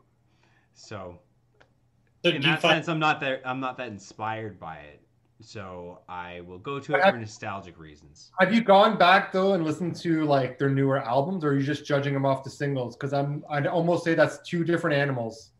Really? Like, yeah, that's like it. Like from that's something I've noticed. Like especially like in the later, well, later years have been a little different, but especially in those middle years, like the juxtaposition from like singles to album tracks was almost like two different albums. Almost like the singles were almost made for the radio, whereas the album was made as like a rock album. Yeah, no, I think I stopped actually listening through the whole albums after In Your Honor. Think In Your Honor's Okay. Was that Yeah, the yeah. double? Di- was that the double disc one? That's the double disc. That's the double disc. Yep. Yeah, I don't. I don't know what it was after that, but uh, yeah, I, I would hear the singles and be like, I don't really want to check that. I'm. I'm, I'm not too, too inspired by it. So I, I think it's just. So, but You if never- could- but if, but- if you're saying they shouldn't have put those songs forward, But- then But, but here I'll, I'll put it this way though. For I think Foo Fighters something like this is kind of uh relate like it's good thing to bring up for them. Do you need to be inspired by the Foo Fighters? They just seem like a party rock band that you put on like when you have friends over or when you're just hanging out or chilling or rocking out. They don't seem like a band that's trying to make any sort of I know their one album they kind of got more political in their lyrics or whatever, but overall they're just pretty like they're a pretty safe band. Like you can jump to any album and there'll be songs that are good. Though you'll have some slow tracks, some hard tracks, some medium medium tempo stuff. Like like their albums are pretty. pr- Each one is pretty well formed around.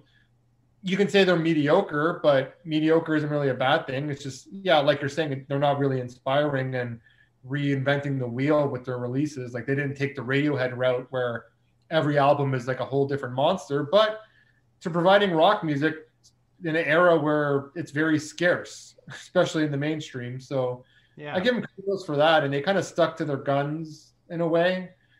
I feel Yeah, like just- they- yeah.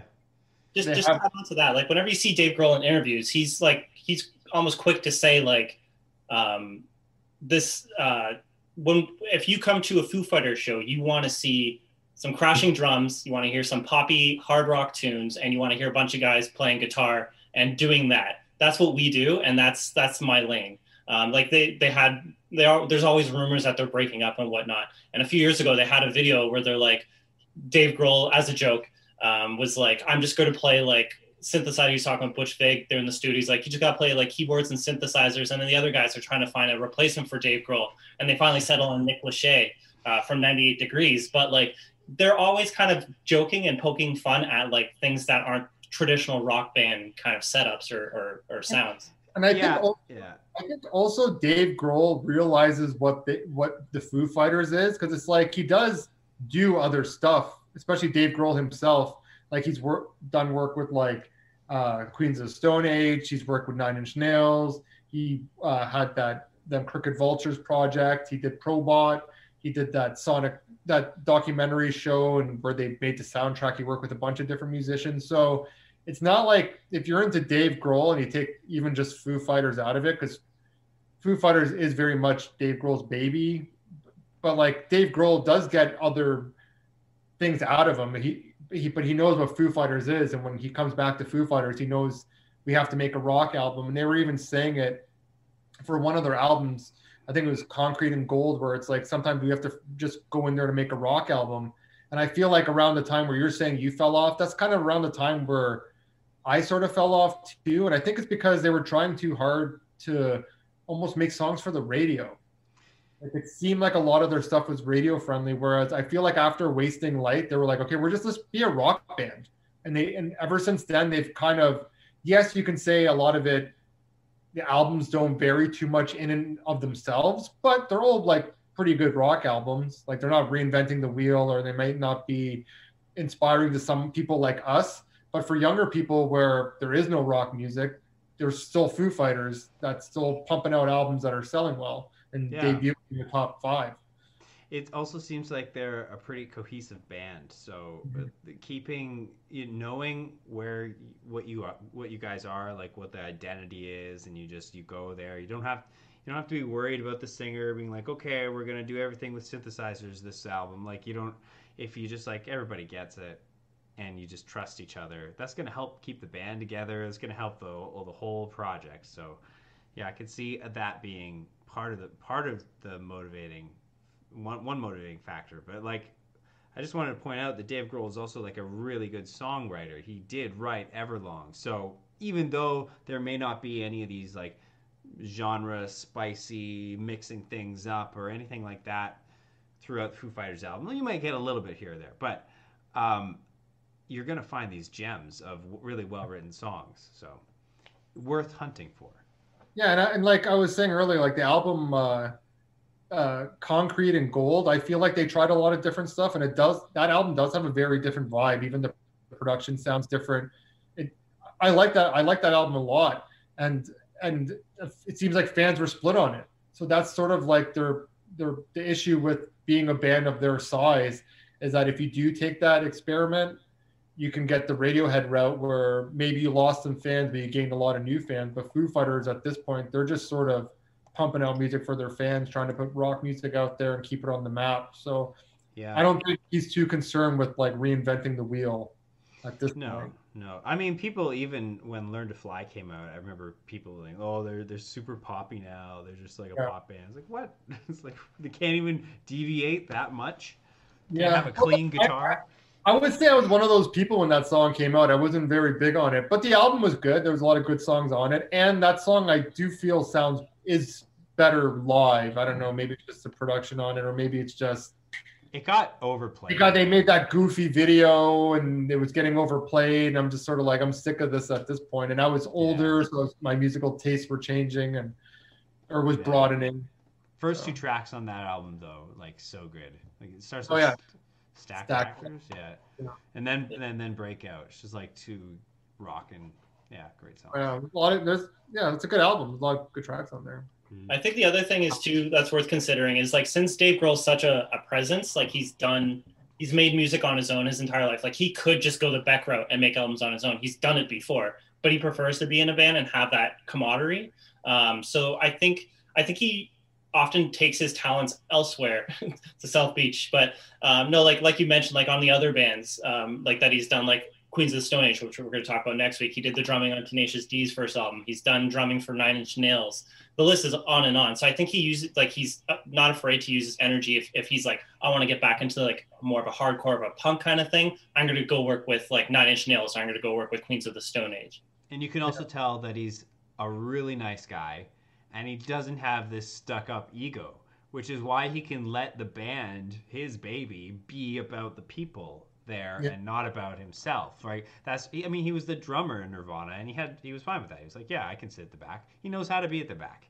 So it, it, it, makes for a really that level of humility makes for a really great frontman and i think that's why he's known as like probably one of the best rock and roll frontmans i mean that are still around yeah you see that uh, earlier i think I, I guess it was last year where that little girl on the drums covered I forget which Foo Fighter or a Nirvana song or a Queen. I forget what song, but a song that Dave Grohl plays drums on, and then he kind of like, yeah, and then he responded to it. Sorry. He had the drum battle with Nandi. Is that what it was? Yeah, it was like the little the little girl. They were going back and forth. I think. Yeah. but um, yeah, I do yeah. remember that he did. Dave Grohl, like, I mean, we can, we can spend a few minutes to talk about Dave Grohl. I mean, he does seem to have like he seems very honest and and he's always got a great sense of humor uh, which for a guy who's been through all the stuff he's been through, um, it seems like he that would he wouldn't have that. But he seems to be he's not afraid to be engaged with his fans. That's a good example. Um, another example being like I think in 2006, like some miners were trapped in in uh, a mine that collapsed in Australia, and they're like coming up with plans to like rescue the, the miners. And they're like hey what can we pass you just so like to because it's going to take hours or days for us to, to rescue you. And they said in your honor because uh, i guess that was the big album out at the time. Um, and then so he wrote like a personal note and he's like whenever when you guys get out of here let me know any show you guys want to go to. He's like we'll have a couple beers and he's like and he ended up writing a song for those guys. So he's always got like a, a very he's, he's very engaged with his audience. Yeah he's definitely like the people's rock star yeah, and I think that's probably why he works with so many other musicians because they just kind of like love to work with him. He's always like, he's like, yeah, let's let's jam right now, and he just like shows up at like wherever Prince is. Like he had us a story about Prince where he's like, Prince is like, yeah, we should jam sometime, and then Dave Grohl just showed up, and they end up jamming in like an empty coliseum, just the two of them. Like the stories he's got are probably endless. Have you seen that? Video? Have you seen that uh, video from like that Sound City documentary thing that he did? I guess it's on like the soundtrack too, but it's uh, it's Dave Grohl on drums, Josh Homme from Queens of the Stone Age playing bass, and Trent Reznor playing piano.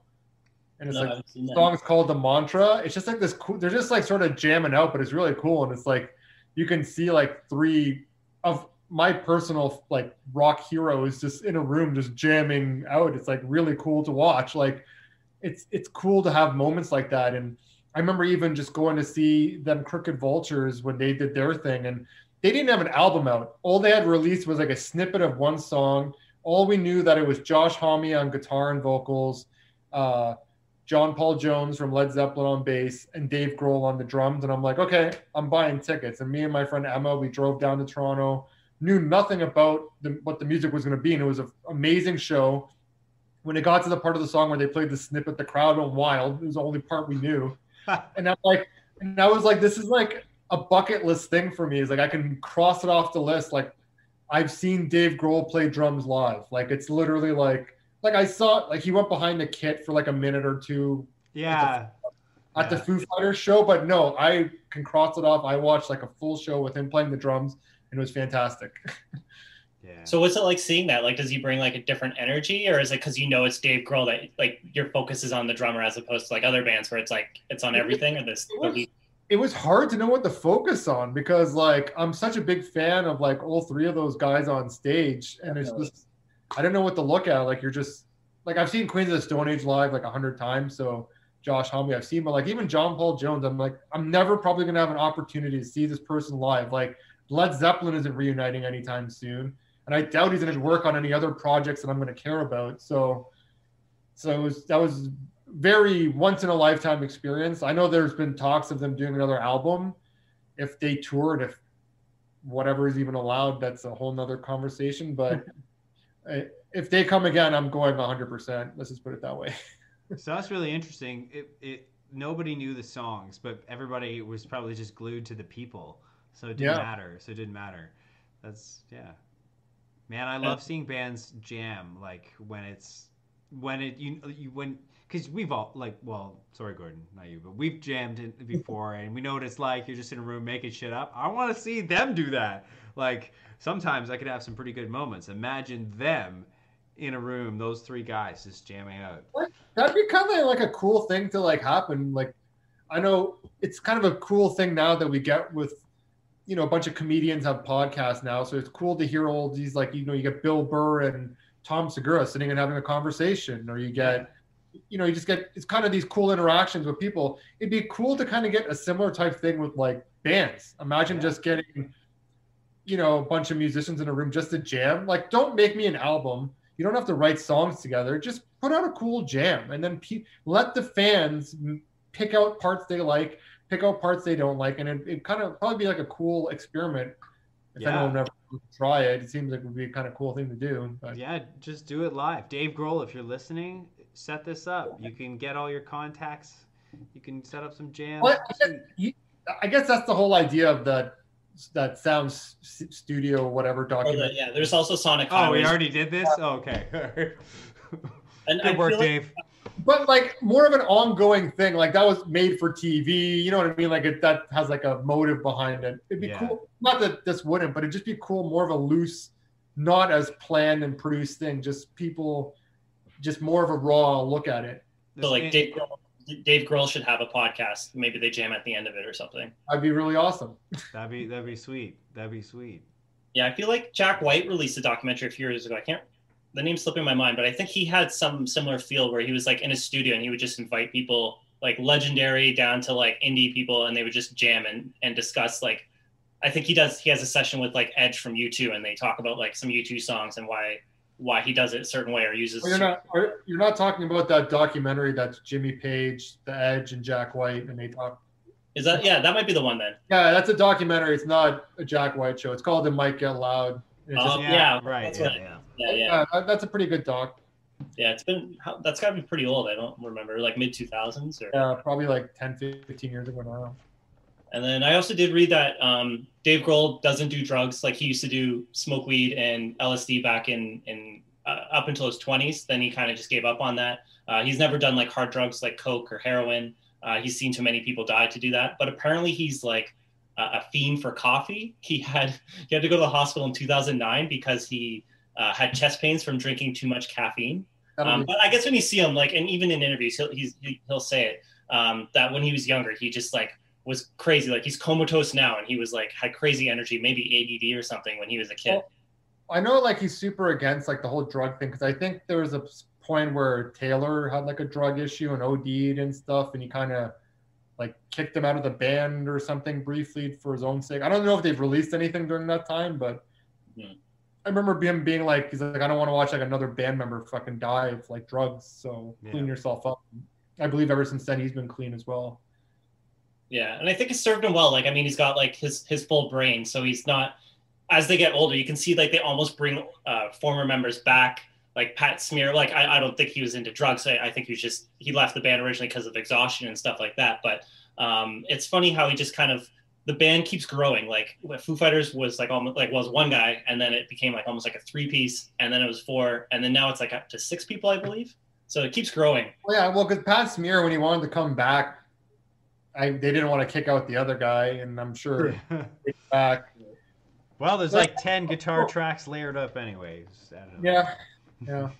Yeah, no, I mean, I always thought I've I've said it to kind of privately in conversations, but I was I've always thought like just the stories and stuff that Dave Grohl would have. Like if I could die and just come back as like anybody currently living, like Dave Grohl would probably be it. Like he Well, strikes guess, me kind of guy is like Forrest Gump, but like he, he doesn't have the low IQ or the limited IQ.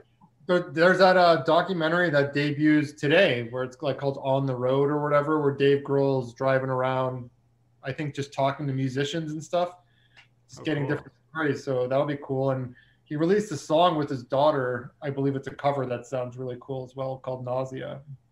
Yeah, he sent that to me. It sounds pretty good. Yeah. Um, and yeah, it's like I don't know, his energy is pretty contagious. So I like I would almost put him in like the same vein as like like Tom Hanks or Snoop Dogg. Like he's almost like an American treasure in that way. Yeah. Yeah, at this point, he's just like one of those celebrities you can picture just sort of anywhere. Like, just rub. He'll play at the White House. He'll play on the Tonight Show. He'll play on SNL. He'll be on like every podcast. He'll do everything. You know. Yeah, yeah. Nobody's gonna cancel Dave Grohl. I don't think so. Hopefully not. That would suck.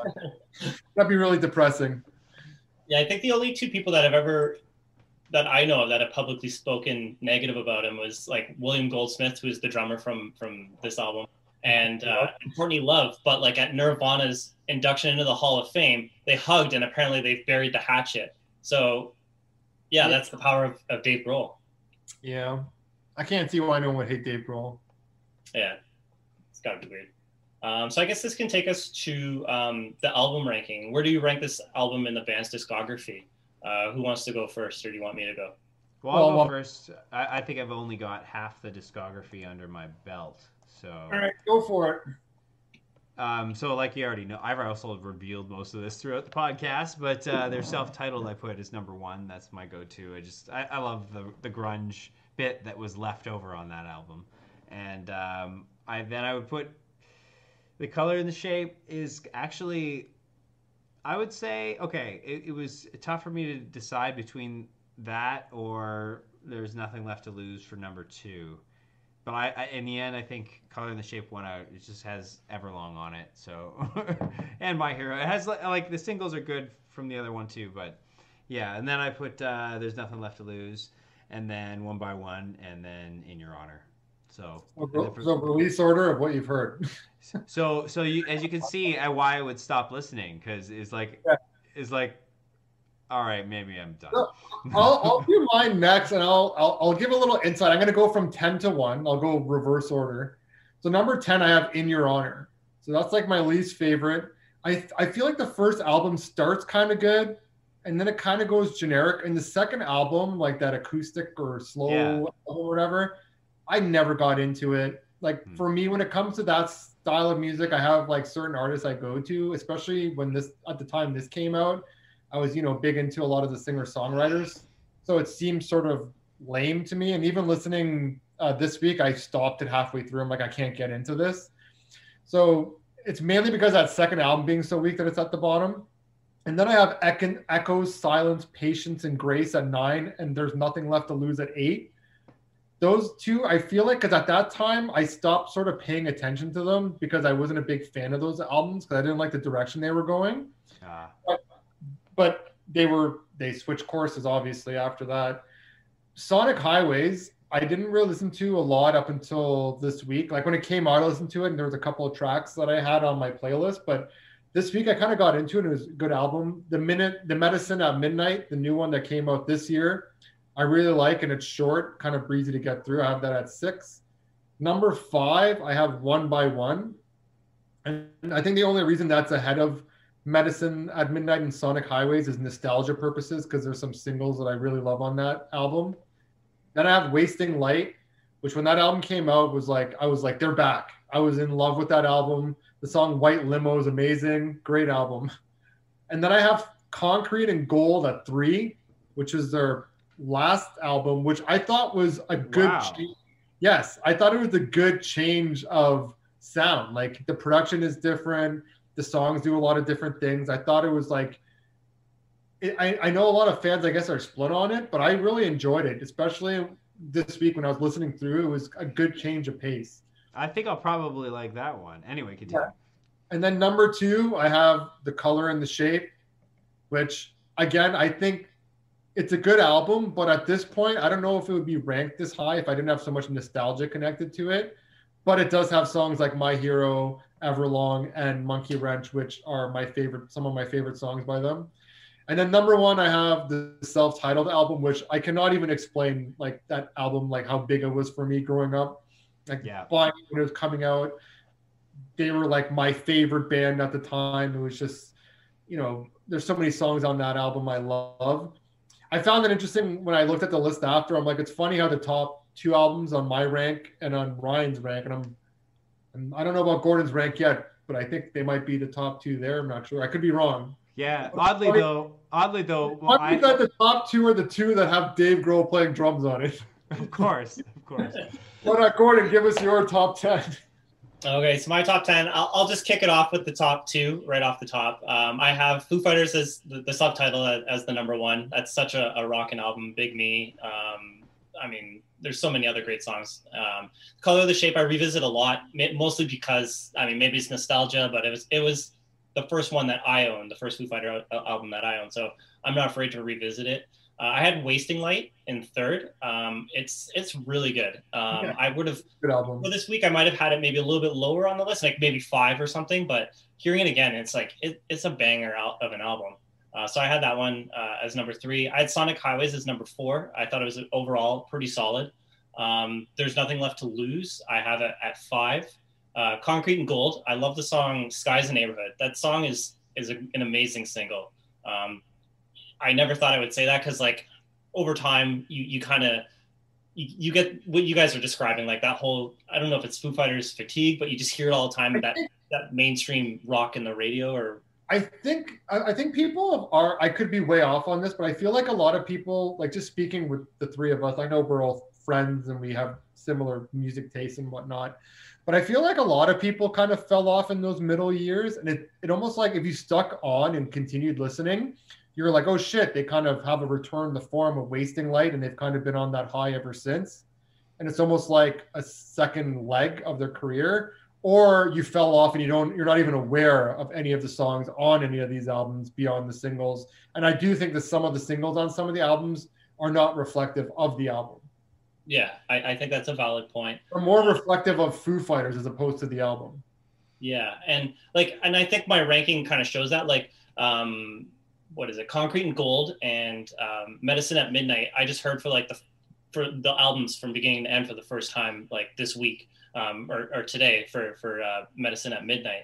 Um, so that's I, I, it's a little bit lower on my list just because of I guess it's it's still really fresh to me. Um, so sorry, I uh, Concrete and Gold was number five. I had In Your Honor is number six because that was the last Foo Fighters album that I bought. But listening to it this week, it's it's so long. Like it's just hard. Yeah. To, it's hard. It's like 83 minutes. And, and I find like the first three, four tracks on the first album are like really good and kind of like different sounding. They have really full guitar sounds and stuff.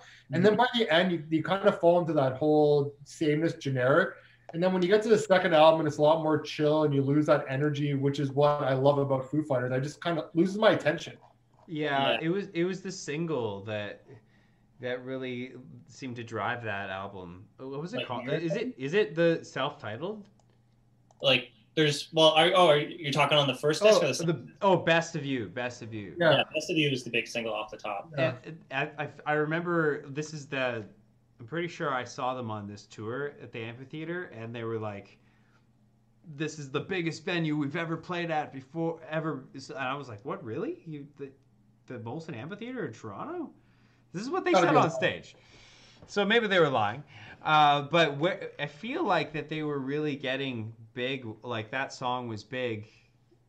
So it's weird that that was the album that we fell off with. Like, the, how could they be getting big and then? Well, that "Best of You" song, I wasn't a big fan of because it was very repetitive in the lyrics.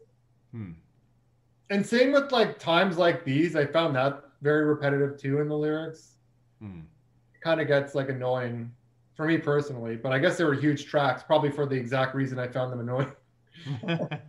But yeah, Gordon, continue your list. Sorry. so then uh, number eight, I had uh, Medicine at Midnight. I yeah, I agree. It's like what it's pretty short. It's breezy to get through, and and it has a lot of variety. Like uh, even just different, um, I don't know, different sounds or, or different. Uh, yeah, it's a little bit. It's it's not like your standard Foo Fighters album. Um, so I, I, I, respect that. I, I had it low because it was my first time hearing it. And then I had Echoes, Silence, Patience, and Grace, and uh, One by One. Um, other than the singles on One by One, I, I, I almost forget that album. Like it's it it doesn't it didn't really have a lasting impression after listening to the, like Cram Em All in this week. It, I don't know if it's one I would revisit yeah. often. That's why I was saying on my list it was probably only number five because of nostalgia because I was on such a high when that album came out because I believe it was right after Songs for the Deaf, which was when he worked with Queens of Stone Age. It was almost like a resurgence of like, oh shit, Dave Grohl Grohl's back, and he was saying like, I want to be more rockin', on the new album, and then All My Life came out, and that song is like one of my favorite singles by them. And then there was like Breakout, I really liked that, and there's some other tracks I liked. So I don't know. I thought it was a pretty good album, but yeah, it's probably nostalgia mainly why it's so high for me. Well, Breakout is on the previous album. What are you talking? Oh, sorry, about? sorry. I'm probably there, confused. No, but but because you said it's interesting. You said that uh, time times like these you didn't like, and I think it was all my life and times like these were the two singles, right? Well, I'm so, thinking of the song I meant to say was low. Oh, okay, yeah, yeah. I don't. I don't even remember that song. all I remember is "All My Life" and "Times Like These" from that album. Yeah, I wasn't a big fan of "Times Like These." That was annoying. Mm. Yeah, for some reason I thought that album or that song was on "In Your Honor," but it wasn't. I guess those years just blur together in my mind because I think that's kind of when I was paying less attention to Foo Fighters. I was probably getting much more. I think at that point we are listening, like our musical taste when we were in college grew so much. We're listening to more hip hop, indie rock, punk music. There's a whole mm. bunch of stuff, oh, garage rock, a whole bunch of electronic. So at that point, Foo Fighters wasn't as uh, exciting. Yeah. Plus, times like these kind of seems like they're trying really hard to have a nostalgic feeling song. It was almost like they're trying too hard. And even yeah. with the guitar riff, it's got I think it's like isn't that taken from like like an old Cure song or some some some song in the '80s that riff is basically ripped off. But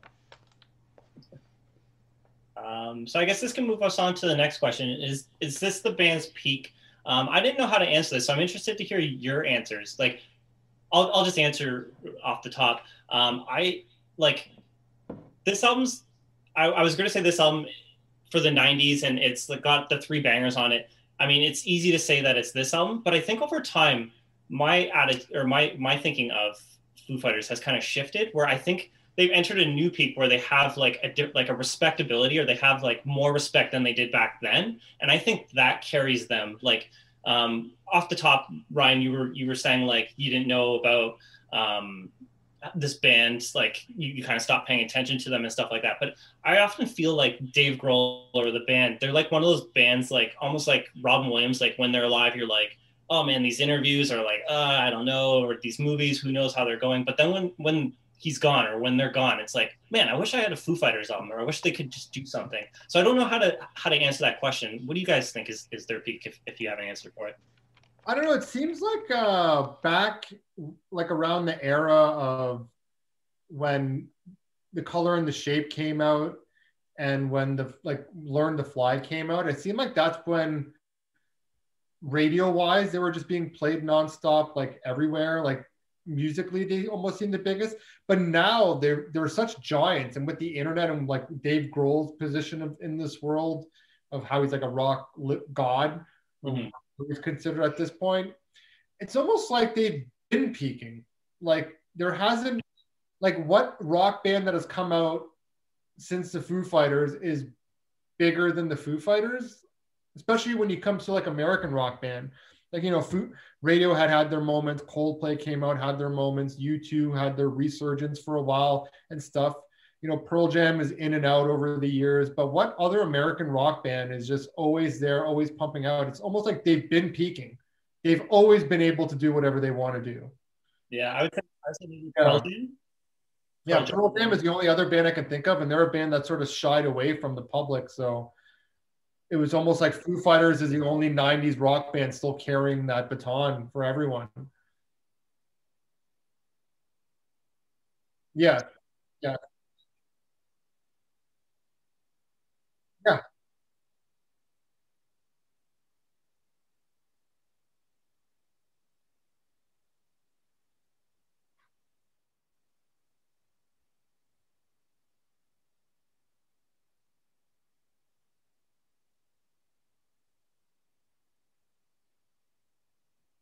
Yeah, and he's one of those people like I think Gordon was mentioning it earlier. Like when you see like an I know for me, if I'm on YouTube and I see like a new interview posted or like a new little live thing posted, I click immediately. It's like, oh, it's probably gonna be pretty good. Like it's probably gonna say something funny and interesting. Yeah.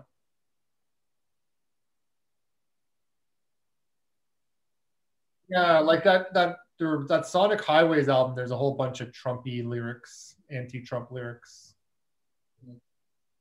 And I think they performed at Biden's inauguration. Yeah. Yeah, they're like the go-to rock band. Like I was saying, like if they need a rock, it's like, oh, we're honoring Led Zeppelin. Let's get Foo Fighters to play a Led Zeppelin song. Oh, we're honoring Black Sabbath. Let's get Foo Fighters to play Black Sabbath song. And the Queen. Yeah. Or like, or even if it's not the Foo Fighters, just Dave Grohl with whoever he wants. He's the first, he's the first phone call. The first phone call is Dave Grohl. Anything rock related, you call Dave Grohl. Even like at the Oscars or whatever a few years ago, years ago, I remember he played Blackbird over the in memoriam. Like, okay, like what other rock artist would you imagine doing that? Just him. Yeah, he offered to do that. Yeah, makes sense. Yeah. So, uh, sorry, Ryan, did you think this is their peak, or where do you think their peak is?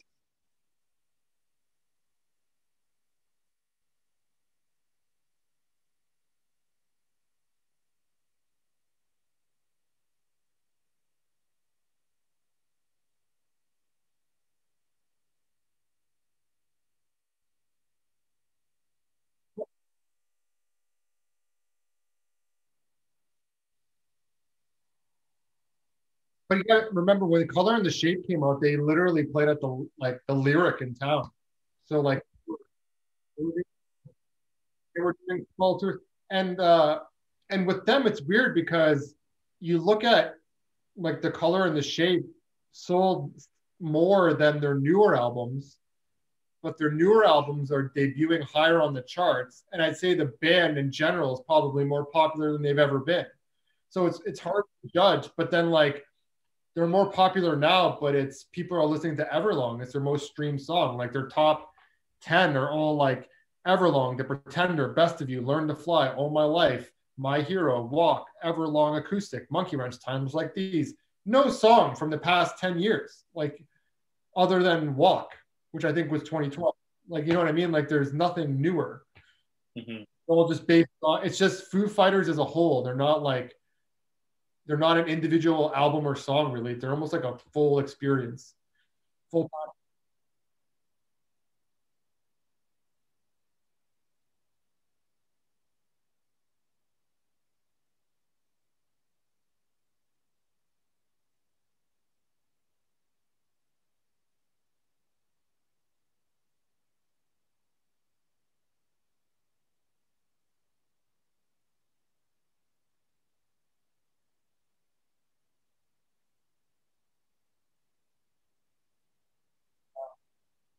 and like and to be honest, like if I heard a Foo Fighter song and like uh electronic drum beat dropped, I'd be like, what?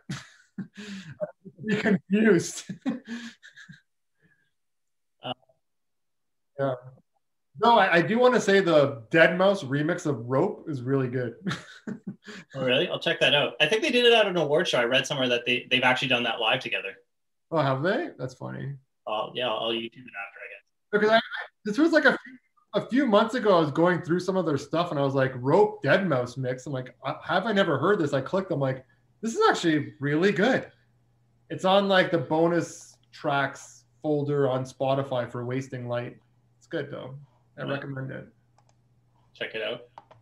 Um, so I mean, we've been talking about this the whole time. So, where, where do you place this band in music history? I'll, I'll make it more specific, and I'll say this is the first year that they are they can be inducted into the Hall of Fame. If they were to get inducted to the Hall of Fame, do you think that's on the strength of them as a band, or do you think that's more of like is Dave Grohl the band, or do you think they've established themselves as like as a, a six piece or a four piece band, and it's not about Dave Grohl? I think it's the band because that like their songs are still Foo Fighters. Dave Grohl's never really taken ownership of anything. He always talks about it as a band. Even like that first album is all him. And whenever you read any quote of him talking about the color and the shape, he's always we, we, we, even referring to the first album. Like on the first album, we did this. Now we want to do this. But it's like it was him. He's but he doesn't think of it like that. I think him, he himself, like Gordon, you touched on earlier, he likes being part of that band. So for him, it's all band. And I think it shows like that too. I never take uh, like I imagine if Dave Grohl was to do solo stuff, it'd be different, and it has been. Like when he did Probot, which is more of like a solo, more he's just working with a bunch of people. He had like metal songs, he had different types of songs. So I think the Foo Fighters is Foo Fighters. It isn't Dave Grohl. Right. Yeah. And I guess the, the flip side of that too is like when Nirvana got inducted, it's like people think of Kurt Cobain first. They don't, and Dave Grohl second or even third down the line. And maybe Foo Fighters, this is Dave Grohl. Like he's, it's his baby. It's not that, like it's not, it's his baby. It's not, it's not him. It's like he's the band, right? It's his baby, but like when you're part of a band, it's kind of like a different dynamic. Like I don't know, like if I was in a band and someone came with a song and we all kind of worked on it, yeah, they came with the song, the maybe the frame of it, but we all kind of put our own flair on it. If I wasn't in, you know, if Nate wasn't in the room or Taylor wasn't in the room or Pat wasn't in the room, the song may may have sounded a little different or came out a little different. Mm-hmm. Yeah, I, I think he just knows how to keep a band together. So he's talking we all the time because he knows that if everybody has credit for the, what they're making, everybody's personally invested, and then Yeah. the band is gonna stick together, unless Right. somebody does heroin and dies. And he's dealt with royalty issues in the past. Well, I, I also I don't think Dave Grohl's like at this point, especially at this point, he has nothing left to prove. Like, No, what does he have? To, he didn't He's- have anything to prove getting into it, so yeah, he's yeah, so- already a star. So Yeah, I, I did read though the one thing he did he did he did want to be in front because he got so many offers to be a drummer for other bands, including like Pearl Jam and and and Tom Petty and all that stuff. Um, but he wanted to do his own thing, so he knew that was clear, and he wanted to. yeah, because at, at that point it made sense for him because like especially if you shop playing these songs for people, like a lot of those like that first album, why would he want to take a step back? This is his opportunity, and like would Foo Fighters have existed without Kurt without Nirvana? Probably not, but he made the best of his opportunity and he lived up to it. He made good albums, he made good songs. He's done it forever. Like he never stopped. Think from the first time you heard Smells Like Teen Spirit when that song dropped in 1991 until today, you've Dave Grohl has been part of music. Like Yeah. there's been no moment in that 30 years where there was that big of a break. He was always doing something, whether it was Nirvana, Foo Fighters, them Crooked Vultures, playing drums for whomever, playing, you know, doing a documentary for Showtime. Like he's always doing something, like and with music and to further music and to help rock music history and the future of rock music. Like these documentaries he's doing is obviously to show the history of the music he grew up with and loved.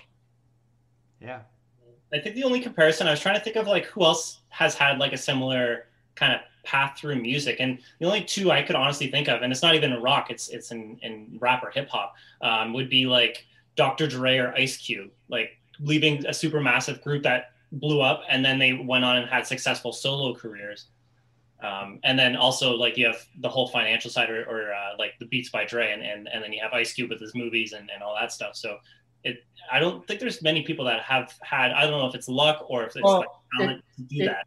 it happened a lot in the old in the older days it, like uh what's a lot of uh rock singers started off in bands and then later on i'm I, i'm blanking right now on names but it isn't like it isn't out of the question for that to happen even like, Like like, Eric Eric Clapton, one of them. yeah eric clapton is from cream and like even led zeppelin came out of uh fuck was a band with eric clapton in it i can't not eric clapton in it uh i'm fucking blanking I wasn't prepared for this convo, but but it like it's it's it's like a it's a recurring thing in rock music where a band will break up and members will go on to start other bands. It isn't unheard of. Right. But Yeah. no one, I don't think anyone's ever risen to his height. Maybe you can make the argument Phil Collins with pop music in the 80s went from the drummer of a rock band to leading a pop band and but that's a whole other thing and he played drums for Led Zeppelin and they did not like it very much. no, But yeah, I know it's, it's not unheard of, but I don't think we've ever seen one to this extent. And even like Lionel Richie was part of a band, or Diana Ross was part of a band. If you want to get into like R and B and and different genres. Yeah, Yeah. One random piece of trivia, kind of just to throw onto that, is Uh, it this is from 2012, so Dave Grohl might be in a different spot now, but it was estimated that he's the third wealthiest drummer in the world behind Ringo Starr and Phil Collins. Um, so that was that was almost 10 years ago. So who knows that that well, I doubt he's beating Ringo Starr, but yeah, I would be curious to know how much of his revenue comes from his drumming and how much Yeah. of it comes from his guitar playing and singing because you know like he could have easily taken any of those drummer gigs and been the drummer of a band, but nobody was probably going to hire him for singing or playing guitar. So he had to start the Foo Fighters to do that. Well, what do you think he? Here's a question. What do you think he makes more money on? Foo Fighters royalties or Nirvana royalties? I'm gonna take. I'll say I'll say Foo Fighters because I have a feeling Yeah, like. Nirvana, he's probably like 25 percent or somewhere less, maybe And also, like, a third. And also, I believe Nirvana credits are like lyrics by Kurt Cobain, music by Nirvana, or whatever. Whereas Foo Fighters is it's all just Foo Fighters or him individually. yeah, yeah, he's got more. Courtney Love where it's like Kurt Cobain is Nirvana. Like yeah, that's probably for a not a lawsuit. whole argument.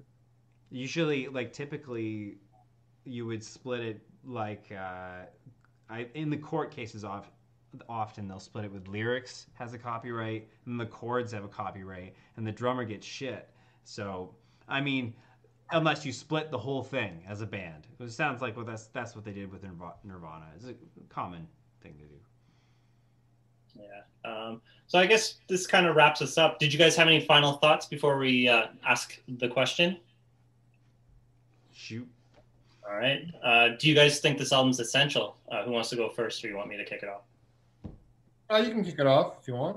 All right, sure. Um, so yeah, I'll- say it is essential. I mean, it, it's it's a pretty good album. It's one of the first ones that I bought, so I got I got definitely a nostalgia angle. Uh, I would say the first one is is definitely essential, but this one has like the three biggest post grunge singles of the '90s. Like, there's no denying it. Uh, it's on every playlist. Those three songs. Um, so yeah, I say it's it's essential. It's, it's essential. Uh, 90s rock or, or um, post post grunge 90s album, however you want to look at it. I think it's it's a pretty solid album. It stands on its own, no matter what era you're coming at it from. Yeah, to go off that, I, I I'd have to agree. Like, um, Foo Fighters, they they're just such an important band that, uh, and when it comes to them, this album specifically, just because it did spawn those big singles and a song like Everlong has, you know, just surpassed any of the thoughts I thought it would ever reach in in heights of popularity. So. Uh, and just to know where that song came from or where the band came from, because a lot, like we were saying, that first album is a little different than the rest. Whereas I feel like this is when the Foo Fighters sort of became the Foo Fighters that the music sort of built off of. That first album was more like a demo, and this was the the full Foo Fighters package. Which is interesting because the demo is number one on all of our lists. Well, because it's like it, because it's so raw and so so much energy, and it's more to our our liking. Yeah, I, I think even even like our tastes in, in music, all the albums that we've talked about in the past and the way we talked about them, I think there's like a strong. Uh, we're we're pointing at liking that one the best just for what it is. Like we picked In Utero out of Nirvana albums. Yeah, that's true. That's true. Um, but I'm gonna I'm gonna buck the trend and say that this one is not essential. Like I know what you guys are saying, but most of most of your justifications seem to come from the few songs that were amazing, like the the hit singles, which are great. But I think this the album as a whole just has too many filler tracks. Like I I I've got uh quite a few skip tracks on it, so. But- I can't. I can't imagine saying, "Hey, you gotta. You want to know about the Foo Fighters? You gotta listen to this." But well, hold on. Just after this track, and then well, this one's good, but then maybe like I. Yeah, but For that's that the, reason, I would say this is not essential. but that's the full Foo Fighters experience. Like you may, like I was touching on earlier, like yeah, you might look at these songs and say they're redundant, but at the time they really weren't. They were pretty like they weren't the best songs. I'm not saying they were be- uh, better at any point. Like they weren't amazing and they're not amazing anymore. But the album is still solid. Like I, there may be skip tracks now, but when they came out, they were pretty fresh and they were pretty hot. Like like Hey Johnny Park, I love that song when I first heard it. Yeah, I may skip it now, but and when it comes to Foo Fighters, they're such an important band that there has to be something left. You can't just it, it can't just be the singles. It, they they're way too important to be like oh they're just stripped down to the singles. And I, Yeah. I, I don't know. It seems like it's more just you're not the biggest fan of Foo Fighters anymore. You're, you're just so it's like, not "Oh, essential. like you're no, but you just like to say, oh, they're not important. They didn't do anything different. When meantime, they That's not became they became the biggest rock band of their generation.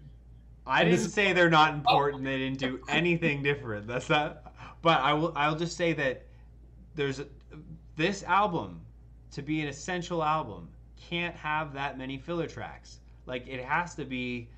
Yeah, but I don't think it has as many. Like, I, I, there's maybe okay. like Okay. That's fair. Fair enough. Fair enough. Fair enough. maybe maybe one or two. Okay, I'm, No, may- no, I'm sitting on the three or four range, and at that point, I'm it's like an essential album. I'm just defending. I'm just defending. I, I think it just hit for me too many, too many filler tracks. Just just right on the border to like. And I know you know you don't want to have them stripped down to the singles, but think about a greatest hits, a Foo Fighters greatest hits album. That'd be pretty solid. But, but again, like your but even in a greatest hits album, if you took all their big singles, there's still singles of theirs I don't like. Like times like these, I don't like. So the full Foo, what I'm trying to say is the full the full Foo Fighters experience is this. So when you're talking about Foo Fighters, and I'm going to recommend you a Foo Fighters album for you to understand who Foo Fighters are, and you're like, oh, there's a couple tracks I don't like. Yes, anticipate that going forward. All right, fine, but eh, but if there's an album I'm gonna recommend of Foo Fighters because I want to convince them that Foo Fighters are good, I will give them the first album. But Is it- Is I it- would think that's not the best representation of that's what No, no, no, it isn't. But if I'm just trying to get them started on something that's good, that's what I'll give them. Yeah, I would. That's well. I mean, yeah, you, you just almost took the words out of my mouth. Is it fair to say the first album because that's like the unicorn, or it's the first one? It's it's nothing like everything else. It's So, true. I don't- It's true. I, I would say this one is like the best of what they became. honestly like like we all we like we i know we've all picked the first one and when i looked at other people what their thoughts on the first one too i see a lot of mixed and i almost feel like our connection to the first one is purely because of how we were introduced to the band and and the era it's coming from but i don't think like as much as i like that first album i do not think it's a good representation of the foo fighters who they are who they became afterwards like there's Yeah. very little that's still in the foo fighters sound from that first album real that could almost be like a different band It's it's probably a good representation of what Dave Grohl is, yes not them as a band. yes or what he was like way back then. Well, I mean, he still jumps on other other bands and stuff like that too. Like, I, I don't think he shies away from from that that raw rawness if mm-hmm. if he's on his own. Like, he just doesn't do it with Foo Fighters. Yeah, yeah, yeah, yeah, yeah, yeah. I just can't have a skip track as track two or three or whatever, whatever that track is. so I don't know. Hey, Johnny Park is enough to make it non-essential for you. Yeah, pr- Yeah. pretty much. Pretty much that's what killed it. Cool. Well, yeah, no, it's good to have difference opinion. We we split this week. I think we've been unanimous for like the last few weeks, so it's good to have uh, some mixed reactions. Yeah.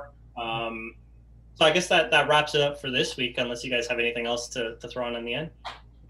no. no What more is to say about Foo Fighters? Um, so I guess this takes us. Oh, sorry. i think we said it all Said it all. Um, so I guess uh, this this helps us. Our uh, this will continue on with our Dave Grohl through line. Next week we're going to be doing Queens of the Stone Age. Is that right? songs for the deaf Nice. Yeah. can't even hear it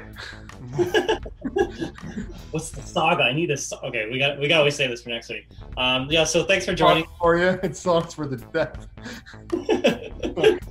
i'll stop um, so yeah, thanks for joining us this week. Uh, if uh, like and subscribe if you're watching on YouTube, I, we appreciate uh, watching live with us. And uh, you can catch us on Anchor and Spotify or wherever you get your podcasts. Um, original music by Ryan Dugal and artwork by Vincent Tran. yeah. We'll see you guys next time. follow us follow us on oh, instagram facebook and wherever you can follow people And comment. Yep. We, we always like to hear the feedback, please. Yep. Please do. Peace out. right. Take care.